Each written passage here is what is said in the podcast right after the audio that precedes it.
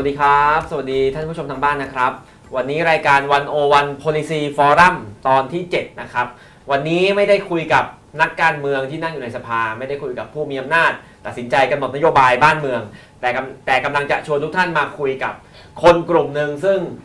ตอนนี้มีบทบาทสำคัญมากๆในประเทศไทยก็คือกลุ่มคนรุ่นใหม่นะครับที่พวกเขากำลังลุกขึ้นมาเรียกร้องว่าเขาอยากจะเห็นสังคมแบบใหม่ อยากจะเห็นประเทศเป็นอีกแบบหนึ่งไม่ได้อยากอยู่ในประเทศแบบที่มันเป็นมานะครับวันนี้ชื่อตอนว่าประเทศไทยในฝันของคนรุ่นใหม่นะครับขณะที่เรากำลังคุยกันในรายการนี้ไปนะครับก็มีคนรุ่นใหม่อีกจำนวนมากนะครับที่กำลังจัดกิจกรรมการชุมนุมประท้วงอยู่บนท้องถนนอีกหลายที่มากมายนะครับ ก็อยากเชิญชวน คนที่อยากติดตามว่า วันนี้ใครประท้วงที่ไหนและกิจกรรมเป็นอย่างไร ดูช่องอื่น แต่ว่าถ้าอยากรู้ว่าจริง ๆ แล้วคนที่เขาไปประท้วงกัน เขาคิดฝันอะไรเขาอยากเห็นประเทศเป็นแบบไหน และทำยังไงมันถึงจะไปถึงตรงนั้นได้ ที่ที่รวมทั้งการประท้วงหรือว่ามากไปกว่าการประท้วงได้ อันนี้ชวนมาดูวันโอวัน policy forum โดยเฉพาะอย่างยิ่งคนที่ตั้งคำถามอยู่ตลอดเวลาว่าไอ้เด็กพวกนี้จะเอาอะไร อ่า คนรุ่นใหม่ออกมาประท้วงทุกวันเนี่ยเขาคิดอะไรกันแน่ บางทีดูพวกเขาประท้วงอย่างเดียวไม่เข้าใจ วันนี้มาคุยลึกๆกับเขาดีกว่านะครับ ก็มีแขกรับเชิญทั้งหมด 4 ท่านนะครับอ่าเป็นน้องๆรุ่นใหม่หมดเลยนะครับ อยู่กับน้องๆแล้วก็จะรู้สึกว่ามีพลังงานบางอย่างที่ทำให้เรารู้สึกว่าเราเป็นคนอีกรุ่นหนึ่งขึ้นมานะครับ ก็แนะนำเริ่มจากทางนี้ไปแล้วกันนะครับ คนแรกนะครับพันุพงศ์สุวรรณหงษ์หรือบอสนะครับ จากกลุ่มนักเรียนเลวสวัสดีครับ สวัสดีบอสนะครับ อยู่ม .5 ครับใช่ไหมครับครับอ่า ยังยังเด็กมากเลยนะ โอเคครับผมครับนี่อาจจะเป็นแขกที่อายุน้อยสุดตั้งแต่เรามีรายการวันวันมา ใช่ไหมใช่ไหมน่าจะใช่นะครับโอเคแต่สองคนอาจจะอายุอายุใกล้ใกล้ใกล้ใกล้กันนะครับ คนต่อไปนะครับรัตนนท์ดวงสูงเนินหรือว่าเติ้ลนะครับสวัสดีครับเติ้ลก็เป็นผู้ก่อตั้งแล้วก็เป็นบรรณาธิการของเว็บไซต์ที่พูดเรื่องวิทยาศาสตร์อวกาศ spaceth.co วิทยาศาสตร์มากครับ แล้วก็พูดเรื่องวิทยาศาสตร์ไปเรื่อยๆก็มีการเมืองแถมไปด้วย อ่านอ่านไปบางทีก็ได้ทั้งความรู้วิทยาศาสตร์แล้วก็การเมืองนะครับ ก็เป็นคนหนึ่งที่เพิ่งถูกจับไปเมื่อวันที่ 16 นะครับ จากที่แยกปทุมวันตอนที่เขาฉีดน้ำกันนะครับ เติ้ลก็เอาโบขาวไปวางให้ตำรวจนะครับ พออาทำกิจกรรมเรียกร้องสันติเอาโบขาวไปวางก็เลยโดนจับเลยนะครับคนต่อไปนะครับก็เป็นนิสิตจุฬาลงกรณ์มหาวิทยาลัยนะครับมีบทบาทในหลายการชุมนุมที่ผ่านมานะครับ ตอนนี้เรียกว่าสังกัด Spring Movement นะครับ ซิรินมุ่งเจริญหรือว่าเฟรอครับผมค่ะสวัสดีสค่ะวัสดีครับสวัสดีเฟรอนะครับ แล้วก็อีกคนหนึ่งนะครับ คุณอัครสอนโอปิลันนะครับอ่างอังนักเรียนม .5 เช่นเดียวกันครับ สวัสดีอ่าทั้ง4ท่านนะครับ แล้วก็อ่าท่านผู้ชมทางบ้านเหมือนเดิมนะครับ ถ้าหากใครฟังไปแล้วอยากมีส่วนร่วมแสดงความคิดเห็นก็คอมเมนต์เข้ามานะครับ ถ้าเป็นคอมเมนต์อ่าปัจจุบันทันด่วนเกี่ยวข้องกับ สิ่งที่เรากำลังคุยกันอยู่ก็เดี๋ยวจะจะหยิบขึ้นมาเลยนะครับ ถ้าเกิดเป็นคำถามเพิ่มเติมอะไรก็อาจจะเอาไว้ช่วงท้ายรายการนะครับคำถามแรกที่อยากจะชวนทั้ง 4 ท่านช่วยกันตอบนะครับอ่าไล่จากทางนี้ไปทางโน้นคำถามแรกให้ทางนี้ตอบก่อนแล้วไล่ไปทางโน้นคำถามที่สองให้ทางโน้นตอบก่อนแล้วไล่ไปทางนี้นะครับคำถามที่สามใครอยากจะตอบก่อนก็ได้นะครับอ่าอยากจะถามว่าประเทศไทยในฝัน เอาทุกมิติเลยนะครับ แต่ว่าให้ตอบคนละไม่ยาวมากแต่ว่าเอาทุกมิติเลย สังคมเศรษฐกิจการเมืองบ้านเมือง สิ่งแวดล้อมทั้งหลายแหล่เนี่ยอืมมันควรจะเป็นยังไง คุณอ่าตัวคุณเองเพื่อนๆของคุณคนรุ่นคุณฝันเห็นประเทศไทยแบบไหน เริ่มที่บอสก่อนครับอ่าพูดถึงสังคมในการศึกษากันทุกครับผมมาจากนักเรียนเลวโอเคเอ่อการศึกษาเนี่ยฮะเรารู้สึกว่า หลักสูตร บางหลักสูตรมันควรจะพัฒนามากกว่านี้ เรื่องความเหลื่อมล้ำในสถานศึกษา เรื่องของกฎระเบียบอะไรเงี้ยมันก็ล้วนเป็นสังคมที่หล่อหลอมเราขึ้นมาฮะส่วนเรื่องเศรษฐกิจกับการเมือง เรารู้สึกว่าสิ่งที่น่าสนใจไม่แพ้กันเลย คือเรื่องเรื่องความเหลื่อมล้ำอีกกันแหละ คือเราอะอยู่ในระดับแบบครอบครัวชนชั้นกลางค่อนล่างเราจะมีเพื่อนประมาณนี้เยอะมากเลย เรารู้สึกว่าเฮ้ยปัญหาความเหลื่อมล้ำเนี่ยมัน มันมันมันมากกว่าแค่มันมากกว่าแค่รถเมย์อะมันมากกว่าแค่เอ่อไม่มีเงินขึ้นรถไฟฟ้ามันมันรวมไปถึงการโอกาสการเข้าถึงการศึกษาที่ดี มันรวมไปถึงการวันนี้จะได้ไปโรงเรียนหรือเปล่าครับเรารู้สึกว่ามันมันทำให้มันมันเป็นส่วนหนึ่งในการหล่อหลอมเด็กคนหนึ่งที่จะจะโตขึ้นไปอะฮะครับ โอกาสคุณช่วยเล่าเล่าจากประสบการณ์ที่คุณเห็นนิดนึง ว่าไอโอกาสที่คุณว่ามันไม่เท่ากันโอกาสทางการศึกษาเนี่ยอืมมันมันเป็นยังไงภาพที่คุณเห็นอืมมีนักเรียนคนหนึ่งทักมาในในเอ่อ Line Official Account นักเรียนเลวว่าแบบ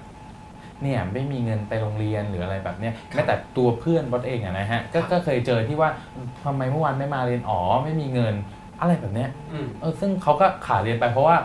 เขาไม่มีเงินมาโรงเรียน ซึ่งอื มมันมันคือสิ่งที่เขาควรจะได้รับหรือเปล่าการศึกษาอืมแต่มันถูกจำกัดกรอบด้วยด้วยด้วยความเหลื่อมล้ำที่ว่าเนี่ยครับ ทีนี้อย่างปัญหาอะถ้าเอาเฉพาะเรื่องการเข้าไม่ถึงการศึกษาเพราะความยากจนเนี่ย จริง ๆ ก็คงเป็นปัญหามานานแล้วเนาะทุกยุคทุกสมัย ผู้ใหญ่รุ่นก่อนเขาก็พยายามแก้เขาก็มีกยศเขาก็มีกองทุนสงเคราะห์นักเรียนเอ่ยอะไรเอ่ยมา คุณว่ามันไม่พอเหรอที่ที่เขาพยายามแก้กันมา อืมไม่พอนี่เราว่าคงไม่ใช่มันมันของ การเข้าไม่ถึงมากกว่าครับนั่นแหละครับ ถ้าเขาเข้าถึงได้เขาก็คงจะ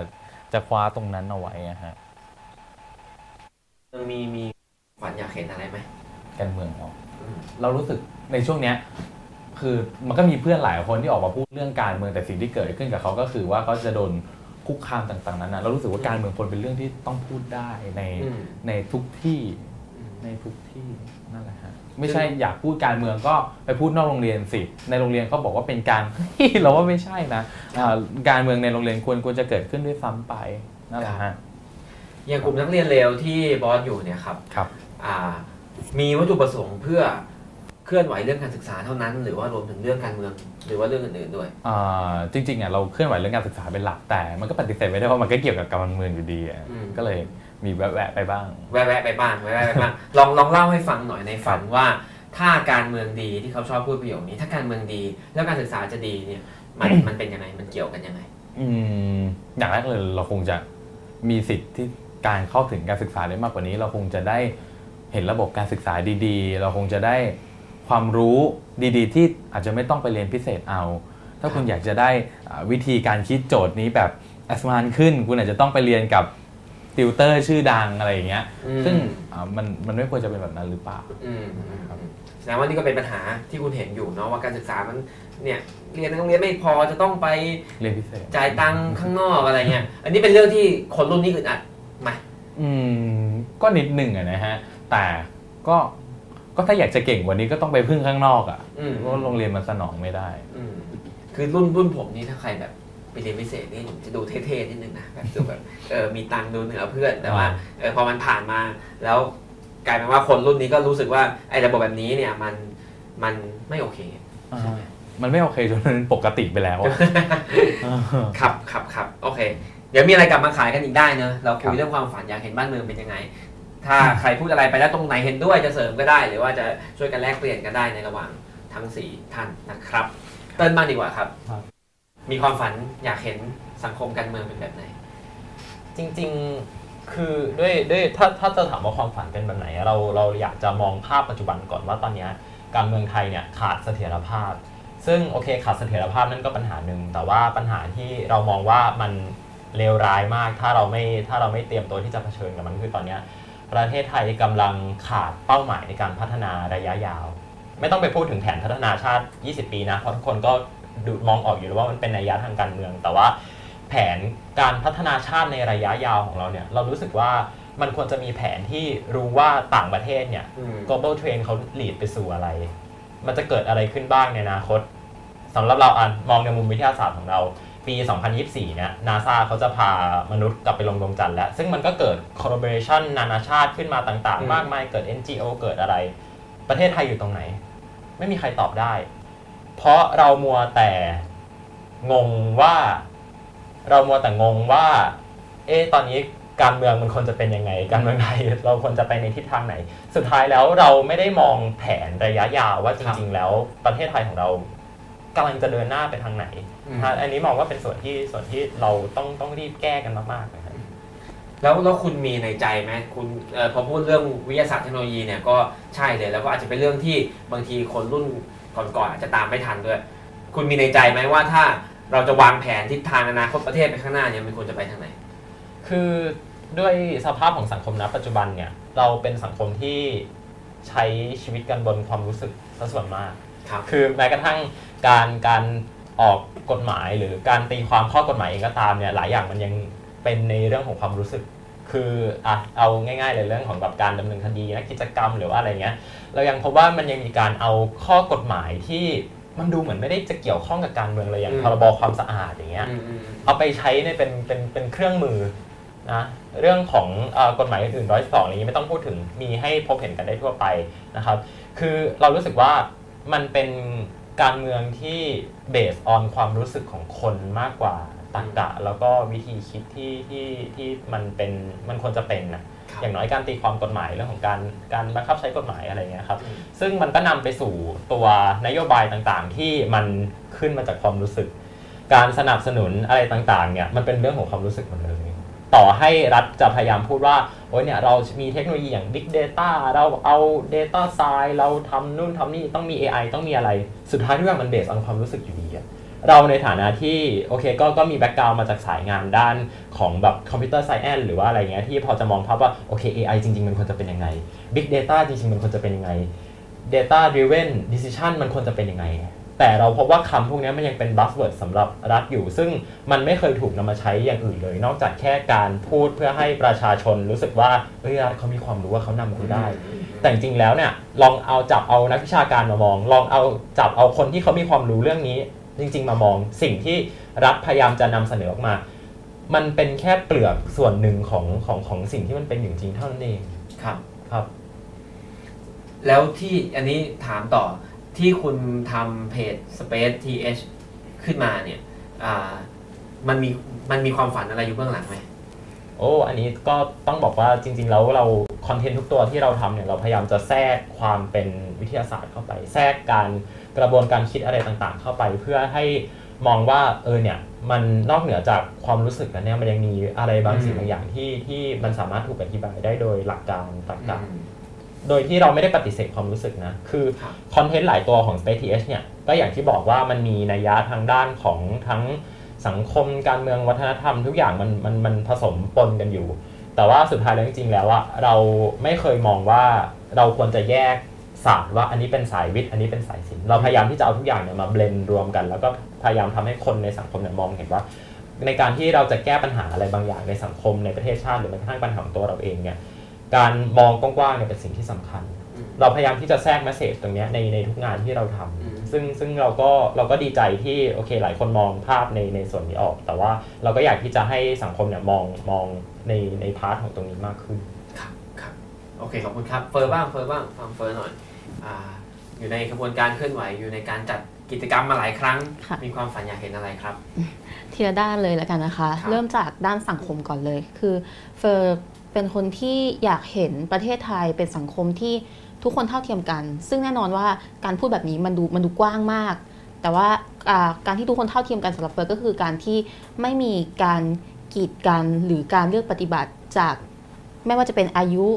เพศ เชื้อชาติชาติพันธุ์เอ่อ รูปแม้แต่รูปร่างหน้าตา ซึ่งตอนนี้เราเรายังเห็นอยู่เลยอืมเห็นได้จากการเลือกปฏิบัติทางอายุ บางคนผู้ใหญ่หลายคนยังบอกเลยว่า เอ๊ะเด็กรุ่นใหม่เด็กสมัยนี้มันมันเป็นอะไรทำไมต้องออกมาวุ่นวายออกมาเรียกร้องอะไรนักหนา เราก็ยังเห็นความคิดแบบนี้อยู่ ดังนั้นประเทศไทยในฝันของเฟอร์มันจะต้องไม่มีสิ่งนั้นอืมเราจะต้องเท่าเทียมกัน เราจะได้รับเสียงของเราจะได้รับฟังเท่าเทียมกันไม่ว่าอัตลักษณ์ของเราจะเป็นอย่างไร แต่ว่าก็เช่นเดียวกัน อัตลักษณ์ที่แตกต่างกันเนี่ยค่ะ มันจะต้องไม่ถูกลดลดทอนถูกลดลบเลือนออกไป ก็คือ เรายังคงความแตกต่างกันไว้อยู่ ไม่ใช่เป็นบล็อกเดียวกันแบบที่ประเทศไทยในตอนนี้พยายามที่จะสร้างคนให้เป็นแบบนั้น ก็คือต้องการคนที่มีทัศนคติไปแบบเดียวกันเลยอืมอ่าเคารพชาติศาสน์กษัตริย์ในแบบที่เขา ต้องการ อืมอืมตอนนี้เฟิร์คิดว่าประเทศไทยกำลังทำแบบนั้น และประเทศในฝันของเฟิร์ประเทศไทยในฝันของเฟิร์มันจะต้องต้องไม่เป็นแบบนั้นค่ะคุณจะต้องมีความคิดที่แตกต่างกัน แต่อยู่ใต้พื้นฐานของหลักการบางหลักการ เช่นครับสิทธิมนุษยชนค่ะ หรือสิ่งนี้เนี่ยอ่ามันมันมันดูเป็นไปได้ยากมันดูโลกสวย แต่เฟิร์คิดว่าถ้าไปเรื่องการเมืองการเมืองในฝัน ถ้าการเมืองดีมันเป็นคำตอนนี้มันเป็นคำที่หลายคนพูดกันนะคะแฮชแท็กถ้าการเมืองดี เราเห็นคนพูดกันตลอดเลยว่า เออ ถ้าการเมืองดี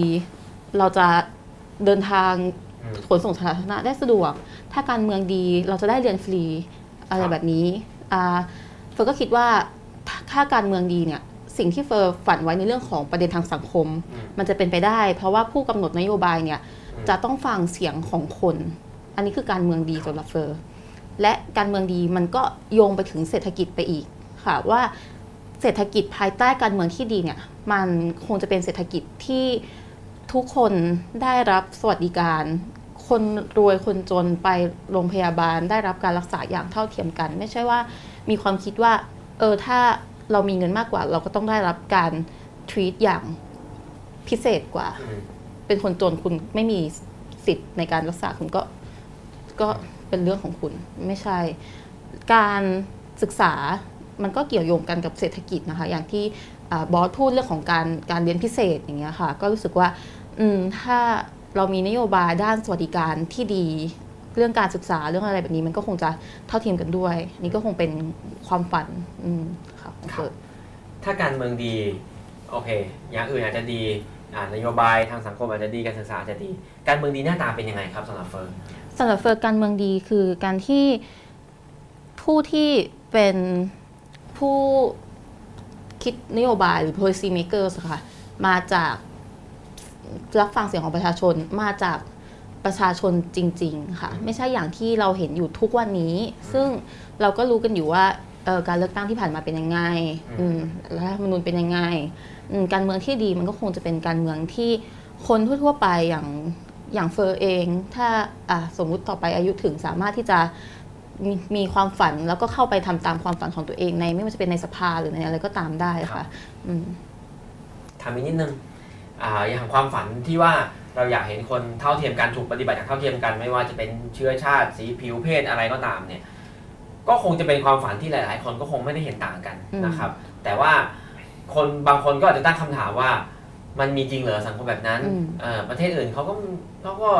เรียกว่าเป็นประชาธิปไตยแต่เขาก็ไม่ได้เห็นปฏิบัติต่อคนเหมือนกันเลย เราคิดว่ามันเป็นความฝันที่มันมันมันมันไกลเกินไปไหมหรือว่ามันก็เป็นสิ่งพื้นฐานที่มันจะต้องไปถึงได้ ถามว่ามันไกลไหมมันไกลอาจจะมันไกลกว่าประชาธิปไตยด้วยซ้ำค่ะ อืมอืมอืมเพราะเราประชาธิปไตยมันก็เป็นสเต็ปหนึ่งที่จะครับก้าวเข้าไปสู่ความเท่าเทียมแบบนั้น เพราะว่า การที่เอ่อคนเราจะเท่าเทียมมันไม่ได้เท่าเทียมโดยที่เรามาค่อยๆ นั่งเปลี่ยนความคิดของคนแต่ละคนทุกคนในประเทศครับเพราะถ้าทำอย่างนั้นบางทีมันอาจจะไม่ไปถึงจุดนั้นเลยก็ได้เพราะทุกคนก็ย่อมมีอคติที่ฝังมาจากการเติบโตของตัวเอง แต่ถ้าเราดูอย่างอย่างอเมริกาอย่างตอนเออ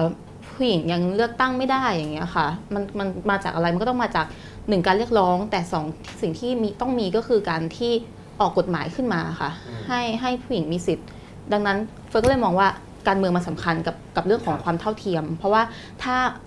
ไม่มีผู้ที่มีอำนาจตัดสินใจ ผู้ที่มีอำนาจในการเปลี่ยนแปลงจริง ๆ มาสนใจเรื่องของความเท่าเทียมอย่างเงี้ย มันจะเกิดขึ้นได้ยังไง อืมครับ ก็สิ่งที่เฟอร์ฝันก็ไกลกว่าประชาธิปไตยเนาะไกลกว่าสิ่งที่กำลังต่อสู้ว่าไม่เอาประยุทธ์ไม่เอาลุงตู่อะไรในวันนี้นะครับค่ะ ส่วนจะไปสร้างกันยังไงนี่เดี๋ยวว่ากันยาวๆนะครับอังอันบ้างครับ ฟังสามคนมาแล้วอนุญาตให้ลอกได้หรือเสนอของใหม่ได้ คุณมีความฝันอะไรอยากเห็นประเทศเป็นยังไงครับ ความฝันของหนูก็น่าจะเป็นประเทศไทยที่เป็นสังคมที่ยอมรับความเห็นต่างของทุกคน ตอนนี้ที่เราเห็นคือไม่ว่าจะเป็นในการประท้วง หรือว่าการที่เราอยู่ในสภาเนี่ยมันมีการแบ่งแยกชัดเจนว่า เอ๊ะ คุณคือสลิม คุณคือชังชาติ หรือคุณคือเด็กคนรุ่นใหม่ หรือว่าคุณคือพวกหัวเก่าไดโนเสาร์อะไรอย่างนี้แล้วไม่ว่าจะเป็นฝั่งไหนก็ตามเนี่ยเวลาเรามีความคิดอย่างนี้หรือสเตอริโอไทป์อย่างนี้ไปอยู่อีกฝั่งแล้วเนี่ยเราเห็นว่าเอ๊ะพวกคุณคือคำที่เราใช้คือพวกคุณคือสลิมแปลว่าพวกคุณจะไม่ฟังเราแน่เลยแล้วเราก็จะคอยพูดพูดพูดออกไปในสิ่งที่เราอุดมการของเรา โดยไม่คิดกับว่าเอ๊ะเขาจะฟังเราเมื่อไหร่ แต่ในทางกับกันเขาเองที่เราชอบนิยามเขาว่าพวกคุณที่เป็นสลิมหรือคุณที่เป็นไดโนเสาร์เขาเองก็อาจจะมีอุดมการณ์ของเขาจุดยืนของเขาที่เราเองบางทีก็อาจจะยังไม่ได้รับฟังได้เต็มร้อยเนาะคือรู้สึกว่าตอนนี้มันยังเป็นสังคมที่ความเห็นต่างเป็นอะไรที่เรายังไม่สามารถยอมรับกันได้อืมต่อมาก็เหมือนที่เอ่อสามคนได้พูดก่อนหน้านี้เนาะสังคมที่เป็นประชาธิปไตยที่แท้จริง สังคมที่เป็นสังคมแห่งความเท่าเทียมสังคมที่ไม่ว่าคุณจะเป็นใครเสียงของคุณและศักดิ์ศรีของคุณเท่ากัน มันคุณไม่ต้องมีเอ่อฐานะ คุณไม่ต้องมีอายุที่มากกว่าหรือคุณไม่ต้องจบอะไรที่สูงกว่าเลย ไม่ว่าคุณจะเป็นใครเกิดมาจากไหน สังคมนี้ถ้าการเมืองดีจะเป็นสังคมที่เห็นว่าคุณเท่ากัน มันไม่ต้องมีการสังคมเอาง่าย ๆ ว่าถ้าการเมืองดีเราก็คงไม่มานั่งคุยกันเรื่องนี้ ถ้าการเมืองดีวันนี้ก็คงไม่มีประท้วงออกอยู่หลาย ๆ ที่อะไรเงี้ยค่ะ นอกจากเรื่องเออประชาธิปไตย นอกจากเรื่องความเท่าเทียมแล้ว ก็ยังมีอีกหลายปัจจัยเล็ก ๆ เช่น ระบบตุลาการ เรื่องความเท่าเทียม เราเห็นได้ชัดเลยว่ากฎหมายในไทยนี้ไม่มีความเที่ยงธรรมศักดิ์ศรีของกฎหมายมันได้หายไปแล้วทำไมเวลาเราชอบพูด เราเวลามีพักการเมืองในพักการเมืองเนี่ยที่ถูกอะฟ้องแล้วก็ถูกจะยุบพักอย่างเงี้ยเราชอบพูดเลยแล้วเอ้ยยังไงพักนี้ก็ต้องโดนยุบพักอยู่แล้ว ถ้าเป็นพักฝ่ายค้านเราอาจจะพูดออกมาเราอาจจะเป็นการพูดเล่นๆก็ได้ แต่เราต้องตั้งคำถามว่าเอ๊ะไอ้มุกที่เราหยอดกันอยู่นี้ว่าเอ้ยยังไงมันก็โดนยุบอยู่แล้วเนี่ยมันเป็นฝ่ายค้านเนี่ยเราต้องมาตั้งถามว่าทำไม เพราะว่าความเชื่อมั่นเราในระบบตุลาการ ในระบบศาลเนี่ยมันไม่มีอยู่แล้ว ความเที่ยงธรรมมันอยู่ไหน เรากลายเป็นว่าเราอยู่ในสังคมที่ว่าเงินธนบัตรเงินเนี่ยคุณค่าของเงินเนี่ยมันมีคุณค่ามากกว่าเอติกหรือมอรัลของคนเราความเที่ยงธรรมความชอบธรรมความถูกต้องสิทธิมนุษยชนอะไรอย่างเงี้ยค่ะ นอกจากระบบตุลาการแล้วก็ยังมีเรื่องการศึกษาเหมือนที่บอสได้พูดไปเนาะการศึกษาไทยเป็นเราอยู่ในระบบการศึกษาที่ไม่ส่งเสริมให้เด็กคิดวิเคราะห์ ไม่ส่งเสริมให้เด็กตั้งคำถาม เป็นการศึกษาที่ส่งเสริมให้เด็กเงียบ และสักแต่ทำไปวันสักแต่เรียนไปวันๆเรียนพิเศษเสาร์อาทิตย์จันทร์ถึงศุกร์ก็ต้องเรียนอยู่แล้วแล้วก็ต้องไปเรียนพิเศษอีกอะไรอย่างเงี้ยค่ะมันเป็นการศึกษาที่ไม่ได้ส่งเสริมให้เด็กเนี่ยโตขึ้นไปแล้ว แล้วพอมีทางเลือกอาชีพเนี่ยมันไม่ได้ส่งเสริมให้เด็กเนี่ย ทำตามความฝันของตัวเองกลับกลายเป็นการศึกษาที่ส่งเสริมให้เด็กคิดแต่ว่าในอนาคตทำแล้วจะหาตังค์ไปเลี้ยงพ่อแม่ยังไง ถ้าเกิดมาทำงานทำงานหรือเรียนในกรุงเทพเนี่ยจะส่งเงินกลับบ้านไปได้เท่าไหร่ มันไม่ได้คิดถึงความฝันของตัวเอง หรือความอยากได้ของตัวเองเลย เพราะมันอยู่ในสังคมที่ลากฐานการเมืองนี้มันกดขี่ความฝันเหล่านี้ไว้ครับ คุณเรียนโรงเรียนนานาชาติใช่ไหมครับ ใช่ค่ะ เออเล่าให้ฟังหน่อย แล้วแล้วคุณเรียนพิเศษไหมก็มีเรียนอยู่บ้างะคะมีเรียนอยู่บ้าง คือความฝัน ที่อยากจะเห็นการศึกษาที่เปิดกว้างให้คิดวิเคราะห์อะไรเนี่ย ในโรงเรียนของคุณมันมันโอเคไหมแล้วพอคุณมองโรงเรียนอื่น ๆ ในรัฐนี้ในประเทศนี้เห็นความแตกต่างยังไงบ้างก็อย่างในโรงเรียนนานาชาติเองโดยส่วนใหญ่เนี่ยก็จะเป็นสังคมที่เหมือนเป็นครูฝรั่งมาสอนเนาะก็จะเป็นอาจารย์ที่ส่งเสริมให้เด็กตั้งคำถาม ความคิดอะไรอย่างนี้แต่ว่า เออมันก็น่าตลกที่อาจจะไม่ได้เกี่ยวกับการเมืองไทยเนาะถ้าครับถึงแม้ว่าเป็นในรั้วโรงเรียนนานาชาติเองอืมการพูดถึงเรื่องการเมืองไทยก็ถือว่าเป็นสิ่งที่ไม่ควรอยู่อืดีมค่ะใช่ก็เป็นในระดับหนึ่งก็เป็นโรงเรียนสังคมโรงเรียนที่ส่งเสริม critical thinking พอสมควรเลยอืมแต่ว่าพอมาเป็นเรื่องที่ใกล้ตัวที่สุดกลับพูดไม่ได้อืมเราก็เลยต้องหนูก็อยากตั้งคำถามว่า การที่เราจะมีหลักสูตร critical thinking หลักสูตรแบบฝรั่งเอ่อที่เข้ามาเยอะแยะมากมายอย่างนี้เนี่ย แล้วท้ายที่สุดถ้าเรากลับมาใช้มันกับสิ่งที่ใกล้ตัวที่สุดแล้ว ที่เราเปลี่ยนแปลงได้มากที่สุดแล้วไม่ได้เนี่ยเราจะสอนไปทำไมจะให้จำแค่เป็นแบบภาควิชาเหรอแล้วถ้าเราจำแบบแค่ภาควิชาอย่างเดียว ออกมาในเขาเรียนจบแล้วใช้ไม่ได้จะเรียนไปทำไม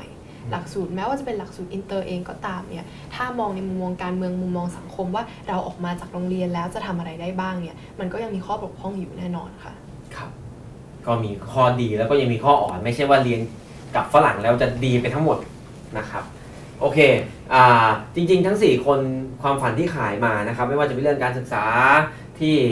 ไม่เหลื่อมล้ำไม่ได้แย่แบบทุกวันนี้นะครับไม่ว่าจะเป็นที่เติ้ลอธิบายถึงสังคมที่จะต้องมองภาพกว้างมองระยะยาวภายใต้หลักการและเหตุผลที่มันเป็นจริงนะครับไม่ว่าจะเป็นความฝันแบบเฟอร์ที่เราอยากเห็นสังคมที่ไม่ได้เลือกปฏิบัติกับคนหรือว่าเรื่องอื่นๆนะครับหรือว่าความฝันของงานก็ตาม จริงๆแล้วมันก็ไม่น่าจะเป็นเรื่องที่คิดต่างกันสักเท่าไหร่ จะมีใครสักคนไหมที่บอกว่าไม่อยากมีสังคมแบบนี้ก็ก็คงลำบากนะแต่ก็อาจจะมีแต่ก็จะมีไม่เป็นไร แต่ทีนี้ในบรรยากาศปัจจุบันเนี่ยเราเห็นว่าคนรุ่นใหม่เนี่ยดูเหมือนว่าเรียกร้องแล้วก็ต่อสู้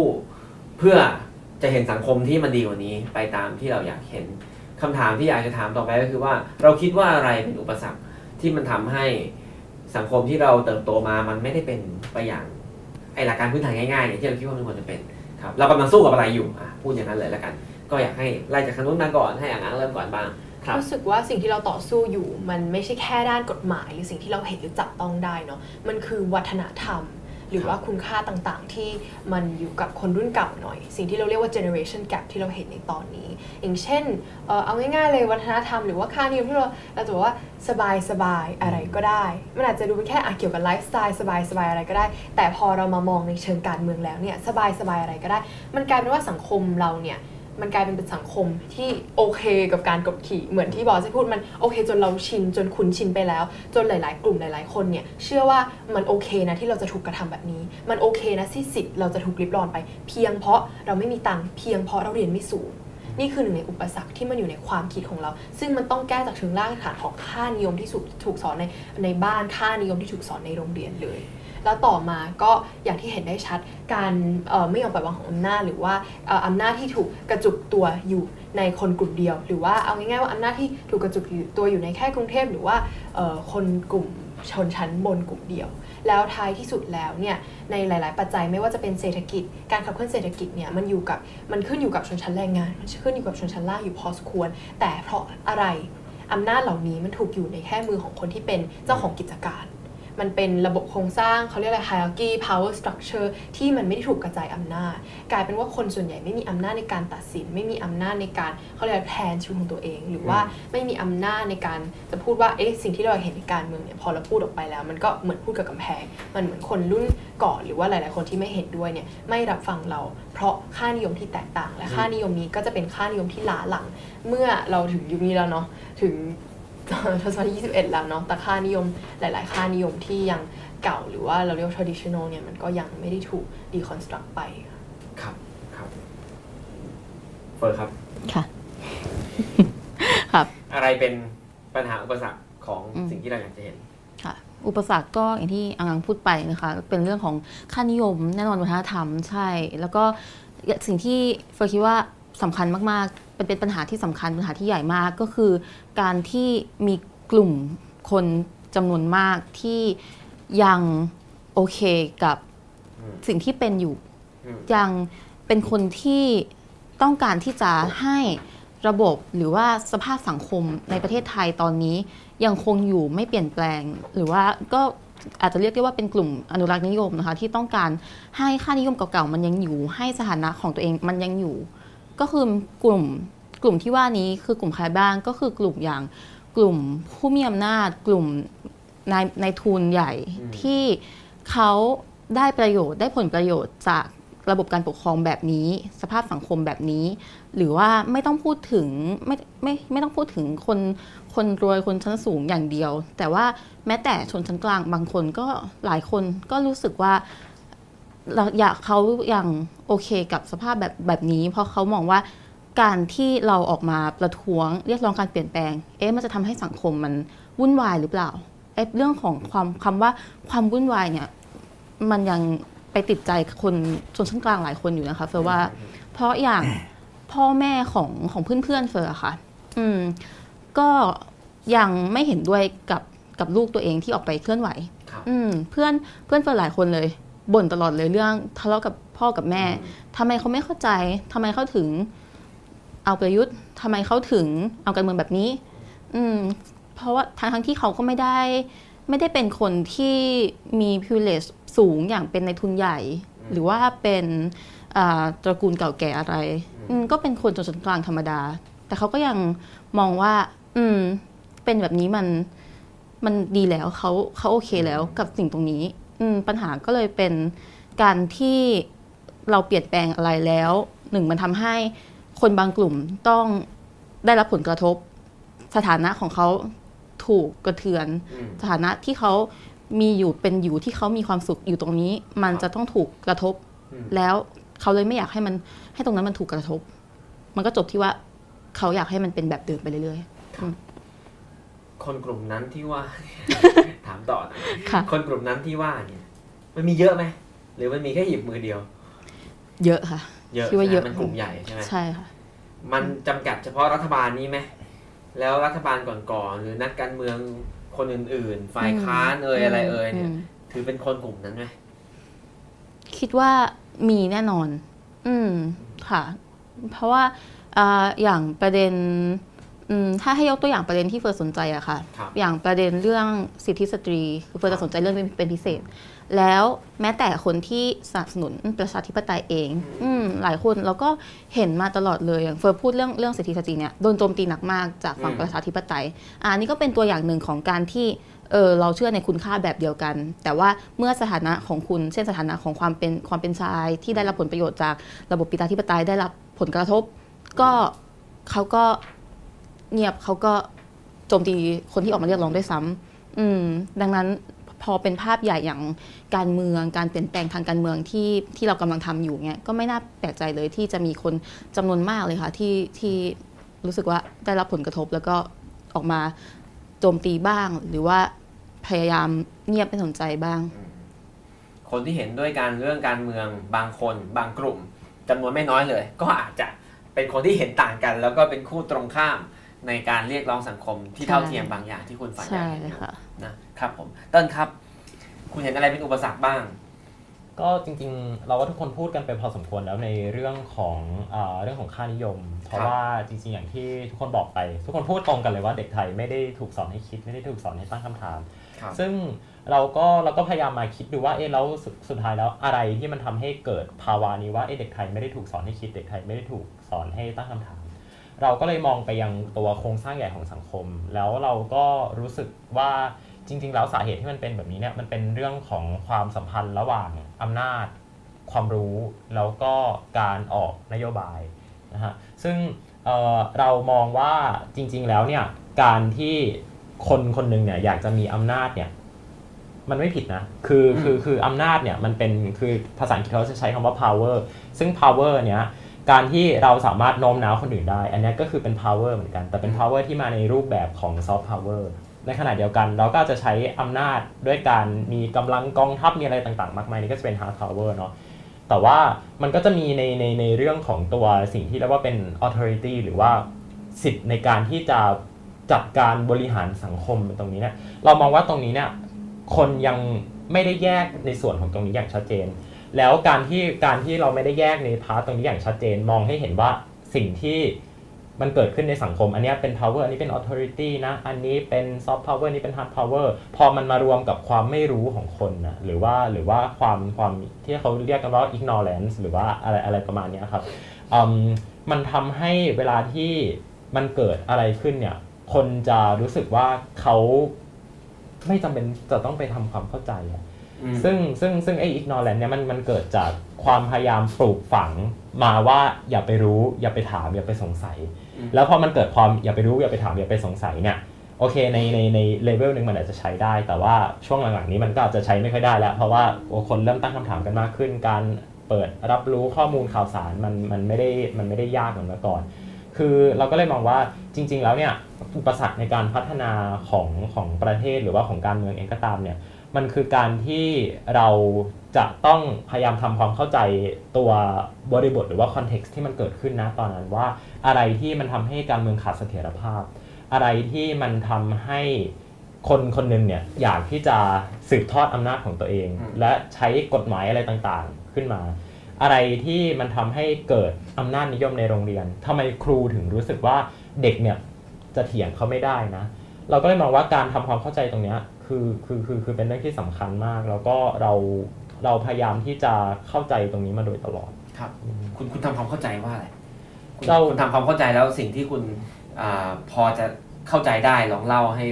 พวกเราฟังหน่อย คือมันเป็นเรื่องของ มันเป็นเรื่องของอำนาจนิยมนั่นแหละอืมมันเป็นเรื่องของอำนาจนิยม แต่ว่าไอ้ตัวอำนาจนิยมของเราอะ มันมีความเป็น conventional สูงมากอืมคือคือคือถ้าเราลองลองลองเปรียบเทียบกับ ประเทศที่โซคอพัฒนาแล้วนะไม่ไม่คือพัฒนาแล้วหรือหรือเปล่าเราไม่รู้แหละ แต่ว่าเขาโซคอว่าพัฒนาแล้ว คือเรามองว่าวิธีการปฏิบัติเดิมๆ ค่านิยม มันจะย้อนกลับมาเห็นไหมมันจะมันจะกลายเป็นลูปแล้วว่าโอเคมันย้อนกลับมาที่ค่านิยม แล้วค่านิยมนี้ก็จะส่งผลให้ทำให้ไม่เกิดการตั้งคำถามกับตัวอืมโครงสร้างตรงนี้อะไรอย่างเงี้ยครับครับ สุดท้ายแล้วถ้าถามว่าเราจะตัดลูปตรงนี้ตรงไหน เรารู้สึกว่ามันคือการที่ เปิดโอกาสให้คนได้เข้าถึงความรู้ครับมากๆ สิ่งที่สิ่งสิ่งสิ่งที่เราเชื่อว่าทุกคนณณตรงนี้เนี่ยที่พยายามขับเคลื่อนสังคมกันอยู่เนี่ยสิ่งหนึ่งที่เราไม่ทิ้งเลยคือเราพยายามที่จะ educate คนอื่นอืมเราพยายามที่จะทำให้คนอื่นเขามาเข้าใจในวิธีการคิดกระบวนการคิดของเรา โดยที่เราไม่ได้พยายามที่จะปิดกั้นแล้วก็ discriminate คนอื่นบอกว่า เอ้ย นี่เป็นนี่เป็น privilege ของเรานะที่เราเป็นชนชั้นสูงที่จะต้องมีความรู้ตรงนี้คงไว้ไม่เราพยายามกระจายสิ่งนี้ให้กับสังคมมาโดยตลอดครับเราก็เลยเข้าใจว่าความหวังในการที่จะยุติลูปเนี้ยก็คือการที่เราพยายามที่จะถ่ายทอดองค์ความรู้หรือ educate คนไปเรื่อยอืมซึ่งก็ไม่ใช่เรื่องง่ายๆซึ่งไม่ใช่ไม่ใช่เรื่องจะง่ายสู้ปีสองปีวันสองวัน มันมันระยะยาวมากครับ แต่ว่า ถ้าสิ่งใดมันถูกยกขึ้นมาพูดในสังคมแล้วเนี่ย สิ่งนั้นมันจะยังคงอยู่ และมันจะเป็นหมุดหมายไปสู่คำถามต่อๆไปครับวันหนึ่งที่เรื่องของความเท่าเทียม เรื่องเพศเรื่องสีผิวถูกยกขึ้นมาพูดแล้ว มันจะเป็นหมุดหมายที่ตอกเอาไว้ในหน้าประวัติศาสตร์แล้วว่าเอ้ยครั้งหนึ่งเคยมีการดิสคัสเรื่องนี้กัน แล้วเทรนด์ในอนาคตเราก็จะมองออกว่าโอเค สังคมจะถูกขับเคลื่อนไปในทางไหนครับ ฟังมาสามคนนะครับ คุณผู้ชม ฟังมาสามคนนะครับ ความอ่าอะไรเป็นอุปสรรคเวลาผมถามว่าอะไรเป็นปัญหาอะไรเป็นอุปสรรค ความไม่รู้โครงสร้างอำนาจ ค่านิยม วัฒนธรรม คืออทั้งสามคนโฟกัสถึงเรื่องที่ มันเป็นระดับบนแล้วก็เป็นโครงสร้างและเป็นอะไรที่มันฝังรากลึกมา ไม่มีใครพูดว่าอุปสรรคคือประยุทธ์คือตู่คือคอสชนี่คือผมยังไม่ได้ยินเลยนะคือเนี่ยเป็นภาษารุ่นผมที่แบบว่าอะไรเป็นปัญหาคอสชไว้ก่อนอะไรเงี้ยใช่ไหมฟังบอสมางดีกว่าครับพี่พี่พี่เขาโยนมาอย่างนี้คุณคิดว่าปัญหาคืออะไรครับ อ่าขอเสริมถึงพี่เต้นนิดหนึ่งคือครับอย่างที่เขาบอกว่าในโรงเรียนไม่รู้ไม่เข้าใจก็ไม่ถามมันก็คืออำนาจนิยมในโรงเรียนพอมันอืมบ่มเพาะมาอย่างนี้ตั้งแต่ ตั้งแต่เรื่องเล็กๆ แล้วอะตั้งแต่อย่างเช่นเราจะขีดเส้นขั้นหน้ากระดาษไหมก็ต้องถามครูทำอะไรก็ต้องได้รับการอนุมัติจากครูตลอด ซึ่งมันก็ไม่ได้ส่งเสริมให้ให้เกิดการคิดนักเรียนอะไรเงี้ยเขาก็จะเกิดสภาวะชินกับอะไรบางอย่างที่มันเกิดขึ้นโดยที่ ก็ไม่ถามมันอย่างเช่น เรื่องอำนาจนิยมบนบนบนร่างกายเราหรือเรื่องทรงผมอย่างเงี้ยครับเอ่อก็พูดมากันตั้งนานแต่ก็อืมไม่เกิดการเปลี่ยนแปลงแล้วในยุคก่อนๆเนี้ยตอนที่มันยังไม่บูมคนที่ออกมาพูดเรื่องนี้ก็กลายเป็นเด็กก้าวร้าวว่าเฮ้ยยูกล้าดียังไงที่จะขึ้นมามาพูดอะไรแบบเนี้ยพอพอมันสร้างมันสร้างประชาชนเฉื่อยอะไรเงี้ยที่ชินชากับทุกอย่างมันก็มันก็ไม่เกิดการตั้งคำถามกับอะไรเลยอ่าทำไมรถเมย์ต้องต้องเป็นแบบนี้ตลอดไปทำไมค่ารถไฟฟ้าควรจะเท่านี้ทั้งที่ทำไม ค่าแรงมันกับกับกับค่ารถไฟฟ้า ซึ่งเฮ้ยทำไมมันมันสวนทางกันอย่างนี้ทำไมการศึกษาไทยมันเป็นแบบนี้ อะไรเงี้ยมันก็ทำให้เราชินชาแล้วก็ก็เออว่ะก็ก็มันเป็นอย่างนี้มาตั้งนานแล้วก็ไม่อย่าไปสงสัยเลยอยู่ได้ก็อยู่ไป มันมันเกิดสภาวะแบบนี้ขึ้นครับแล้วว่ามันเป็นเพราะอย่างเงี้ยพูดถึงสภาวะสภาวะชินชาเนี่ยนะครับอือฮึอ่าครับสมัยผมเป็นนักเรียนเนี่ยนะซึ่งก็ไม่นานมากนะครับครับก็พอนานพอตัวอยู่นะครับ ก็คงจะเป็นภาวะอย่างนั้นเลยนะครับ เวลาคุณพูดเนี่ยก็คือ กูเลยนะครับ เออก็คือชินชาครับ คือก็ก็ไม่อยากตัดผมหรอก แต่ก็ตัดก็ได้ ก็เออเขาให้แต่ก็ตัดตัดไปอะไรเงี้ย ก็เข้าแถวก็ขี้เกียจแหละ แต่ก็เขาเรียกไปเข้าแถวก็เดินเดินไปอะไรเงี้ยนะ เออ ทีเนี้ยพออ่านักเรียนรุ่นนี้ลุกขึ้นมาตั้งคำถามเนี่ย ผมอยากรู้ว่าจริง ๆ แล้วเนี่ย มันมีแค่คุณเป็นหัวโจกไม่กี่คนที่ไปปลุกปั่นเพื่อน หรือว่าจริง ๆ แล้วอะทุกคนนั่นแหละ เพื่อนๆส่วนใหญ่ถ้าทั้งหมดอะเขาก็รู้สึกอย่างนี้แล้วเขาอยากจะเปลี่ยนแปลงมัน รู้สึกว่า ในเจนเรานะมันมันก็มันก็มีคนที่คิดแบบเรานะแต่เพียงแต่เขาไม่ค่อยจะกล้าพูดพอมันมีคนเปิดมันก็มีคนตามอะอืมนึกออกไหมก็เราก็เห็นเพื่อนๆที่ออกมาเคลื่อนไหเขาวพยักพยักหน้ากันอยู่พยักหน้าอ่าอ่านั่นแหละฮะก็เราก็จะเห็นเพื่อนที่แบบออกมาคอเอาเป็นเพื่อนเราอะไรอย่างเงี้ยบ้าง เราก็เปิดไปก่อนเปิดคไปรับก่อนนะครับอ่าน่าสนใจเอ่อก่อนที่จะไปคำถามถัดไปผมอยากถามทั้ง 4 คนว่าที่แต่ละคน ที่ฟังเพื่อนๆขายความฝันมา แล้วก็เล่าถึงปัญหาอุปสรรคเนี่ยเห็นด้วยไหมหรือมีอะไรเห็นต่างหรืออยากจะอยากจะเสริมไหมเพื่อจะได้อ่าปั้นให้กลมกลมกลืนกัน หรือว่าเห็นด้วยกันหมดเลยอยู่แล้วครับ จริงๆอะอะโอเคจริงๆเมื่อกี้ชอบที่พี่ชื่อพูดว่าเด็กๆไม่มีใครบอกว่าปัญหาคือประยุทธ์อ่าอ่าแม้ว่าเราจะไปร้องเพลง I hear to I hear to อะไรกันก็ตามเนี่ยอ่าคือคือคือมันเป็นการแสดงรายการอที่ย่างพอจะพูดหนึ่งคำหยาบได้อยู่อ่า บ้างใช่ไหมเอออ่าผมผมผมพูดว่า I hear to โอเคฉันก็ได้ฉันก็ดีเหเหมืมืออนนกักันนโอโอเคเคครับคือคือแม้ว่าแม้ว่าคนจะพยายามมองภาพว่าโอเคเยาวชนไปทำอะไรที่มัน aggressive อืมมากๆแต่ว่าสุดท้ายแล้วว่า มันคือการที่เราพยายามพูดสิ่งที่มันเป็นโครงสร้างปัญหาจริง ๆ แต่ไม่เคยมีใครรับฟังมันอืมรูปแบบมันก็เลยออกไปในแนวอืม aggressive อืมเพราะสุดท้ายแล้วคุณคุณคุณคุณฟังไหมล่ะ ถ้าเรามาพูดว่าแบบนี่คือปัญหาของเอ่อ ปัญหาของอำนาจนิยมในโรงเรียนนะประกอบมาจากอืมข้อนี้ข้อนี้โครงซึ่งสร้างวัฒนธรรมค่านิยมต่างๆหลักสิทธิมนุษยชนตามกฎบัตร UN อืมเขาระบุเอาไว้ว่าอย่างนี้ไม่มีใครฟังอืมนะครับดังนั้นสิ่งที่สิ่งที่เราทำเนี่ยสุดท้ายแล้วว่าแม้ว่ามันจะดู aggressive แค่ไหนแต่ ทางออกของมันเนี่ยมันคือการแก้ในระดับโครงสร้าง ที่มันไม่ได้ทำเพื่อตัวใคร มันไม่ได้ทำเพื่อตัวนักการเมือง ไม่ได้ทำเพื่อคุณธนาธรไม่ได้ทำเพื่อคุณปิยบุตรหรือใครเองก็ตามเนี่ย แต่ว่ามันทำเพื่อทุกคนจริง ๆ ที่อยู่ในสังคมนี้ ครับอืมทางนั้นขยับ ก็ที่จะเสริมก็คล้าย ๆ ที่พี่เขาพูดไปก็คือเหมือนท้ายที่สุดแล้วเชื่อว่านักขับเคลื่อนทางสังคม หรือว่าทุกคนที่อยู่ในห้องเนี้ยเราเริ่มมาด้วยการจุดที่ว่าเราฝันเห็นอนาคตที่ดีกว่าของตัวเราเอง อาจจะยังไม่ได้คิดเหมือนอย่างหนูตอนที่ออกมาหนูยังไม่ได้คิดไกลไปถึงว่าหนูจะออกมาแล้วหนูจะออกมาทำสัมภาษณ์ออกมาเขียนบทความไม่เลยคือมันอยู่ที่ว่าตอนเริ่มจุดเริ่มต้นเรามาหันมามองการเมืองและอายุ 16 ก็แบบว่าเอ๊ะถ้าการเมืองแบบนี้ พอเราเรียนจบไปเริ่มมาคิดเรื่องมหาเลยแล้วพอเราเรียนจบไปเราจะทำอะไรได้บ้าง เมื่อก่อนที่เคยบอกอยากเป็นทนาย แล้วพอมาศึกษาเพิ่มขึ้นเอ๊ะระบบตุลาการ เรื่องความเที่ยงธรรมมันก็ไม่ค่อยจะมีแล้วอะไรอย่างนี้ แล้วก็ตอนหลังก็เฮ้ยอยากเป็นนักข่าวก็น่าสนใจดีนะ อุ้ย The Standard The Voice โดนกำลังจะโดนปีอะไรอย่างงี้คือ ไม่ว่าอนาคตทางไหนอะไรอย่างเงี้ยในเชิงความเป็นวัยรุ่นแล้วก็ความเป็นเยาวชน ไม่ว่าอนาคตทางไหนที่เราเลือกนี่รู้สึกว่าการเมืองอืมมันเข้ามาเกี่ยวข้องในทุกอนูของเอ่อทางเลือกของเราในเชิงอนาเอ่ออนาคตว่าเราจะเลือกเป็นอะไร เราเลือกที่จะพูดอะไรหรือไม่พูดอะไรทำไมเราต้องถูกรัดกดขี่นะคะความถูกกดขี่ต่างๆนานา กฎเกกฎเกณฑ์ต่างๆนานาคือมันทำให้เรารู้สึกว่ากลัวแล้วที่ว่าเฮ้ยอนาคตเรามันจะไม่ได้เป็นดังที่เราฝันนะ เราจึงออกมาขับเคลื่อนทางสังคมอย่างนี้ แล้วกลายเป็นว่าพอเราออกมาพูดเนี่ย พอเราออกมากล้าพูดกันแล้ว กลายเป็นว่าอังก็รู้สึกว่า เอ้ย มันไม่ใช่มีแค่อังคนเดียวนะ ที่เห็นด้วยกับข้อนี้ มันมีอีกหลาย ๆ คนที่เห็นด้วย แล้วเหมือนที่บอสได้พูด พอเริ่มคนหนึ่ง พอเริ่มกล้าออกมาพูดคนหนึ่ง คนอื่นก็จะค่อย ๆ ตามมา แต่ถ้าพูดแล้วไม่มีใครฟังเนี่ย มันก็ไม่สามารถพัฒนาไปข้างหน้าได้อุดมการณ์เราไม่สามารถต่อยอดไปได้เลย ก็คือที่จะบอกคือพูดเนี่ยเราออกมาพูดอุดมการณ์เนี่ยไม่ว่าจะเป็นทุกม็อบปลาสายครั้งไหนเนี่ยมีนักพูดขึ้นมาพูดเต็มไปหมดเลยอืมอะไรอย่างนี้แต่ว่าท้ายที่สุดแล้วการพูดมันคือแค่ห้าร้อยละห้าสิบเปอร์เซ็นต์ของทั้งหมด แต่อีกร้อยละห้าสิบเปอร์เซ็นต์คือการรับฟังของอีกฝั่งหนึ่งที่เรายังไม่ได้รับค่ะมีเพิ่มเติมไหมครับไม่งั้นผมจะไปคำถามถัดไป โอเคครับ ก็ ฟังดูแล้วก็น้องๆเขาก็คิดไกลกันดีนะครับเขาก็คิดไกลกว่าที่เราได้ยินว่าไอเฮียทูนะครับเขาเขาเขามีความฝันมากกว่านั้น ดังนั้นเนี่ยถ้าเกิดวันหนึ่งทูไม่อยู่แล้วประยุทธ์ไม่อยู่แล้วเนี่ยเขาก็คงยังต้องมีอะไรต้องสู้กันอีกเยอะนะครับอโอเคคำถามถัดไปผมจะถามว่า เพื่อไปถึงความฝันของคุณเนี่ยสังคมอันเป็นอุดมคติที่คุณอยากจะเห็นเนี่ย เพื่อจะฝ่าฟันเอาชนะไอ้ปัญหาอุปสรรคที่คุณพูดไปแล้วเนี่ย มันต้องทำอะไร มันมีวิธีการอย่างไรนะครับคุณคุณคิดว่ามันต้องทำอะไรบ้าง แล้ว ก็คำถามเนี้ยก็รวมถึงว่าไอ้ที่ประท้วงประท้วงอยู่ทุกวันเนี้ยเดี๋ยววันนั้นนัดตรงนี้วันนี้นัดตรงนั้น แล้วก็ไปตะโกนหยาบคายกันเนี่ย มันเป็นส่วนหนึ่งของเส้นทางที่จะนำไปสู่ความฝันนั้นได้จริงหรือเปล่า คิดยังไงครับ ก็ใครตอบก่อนก็ได้แล้วแต่ หรือคนหนึงจะตอบหลายครั้งก็ได้ แล้วก็ยกมือได้เลยครับผมอืมเรารู้สึกว่าแบบ ในในฐานะที่เราเป็นเราอะครับคือเราทำได้อย่างว่าก็คือส่งเสียงออกไปให้ถึงคนที่เขาแก้ปัญหาได้อะอืมเอ่อเราเจอปัญหามาแบบเนี้ย เราก็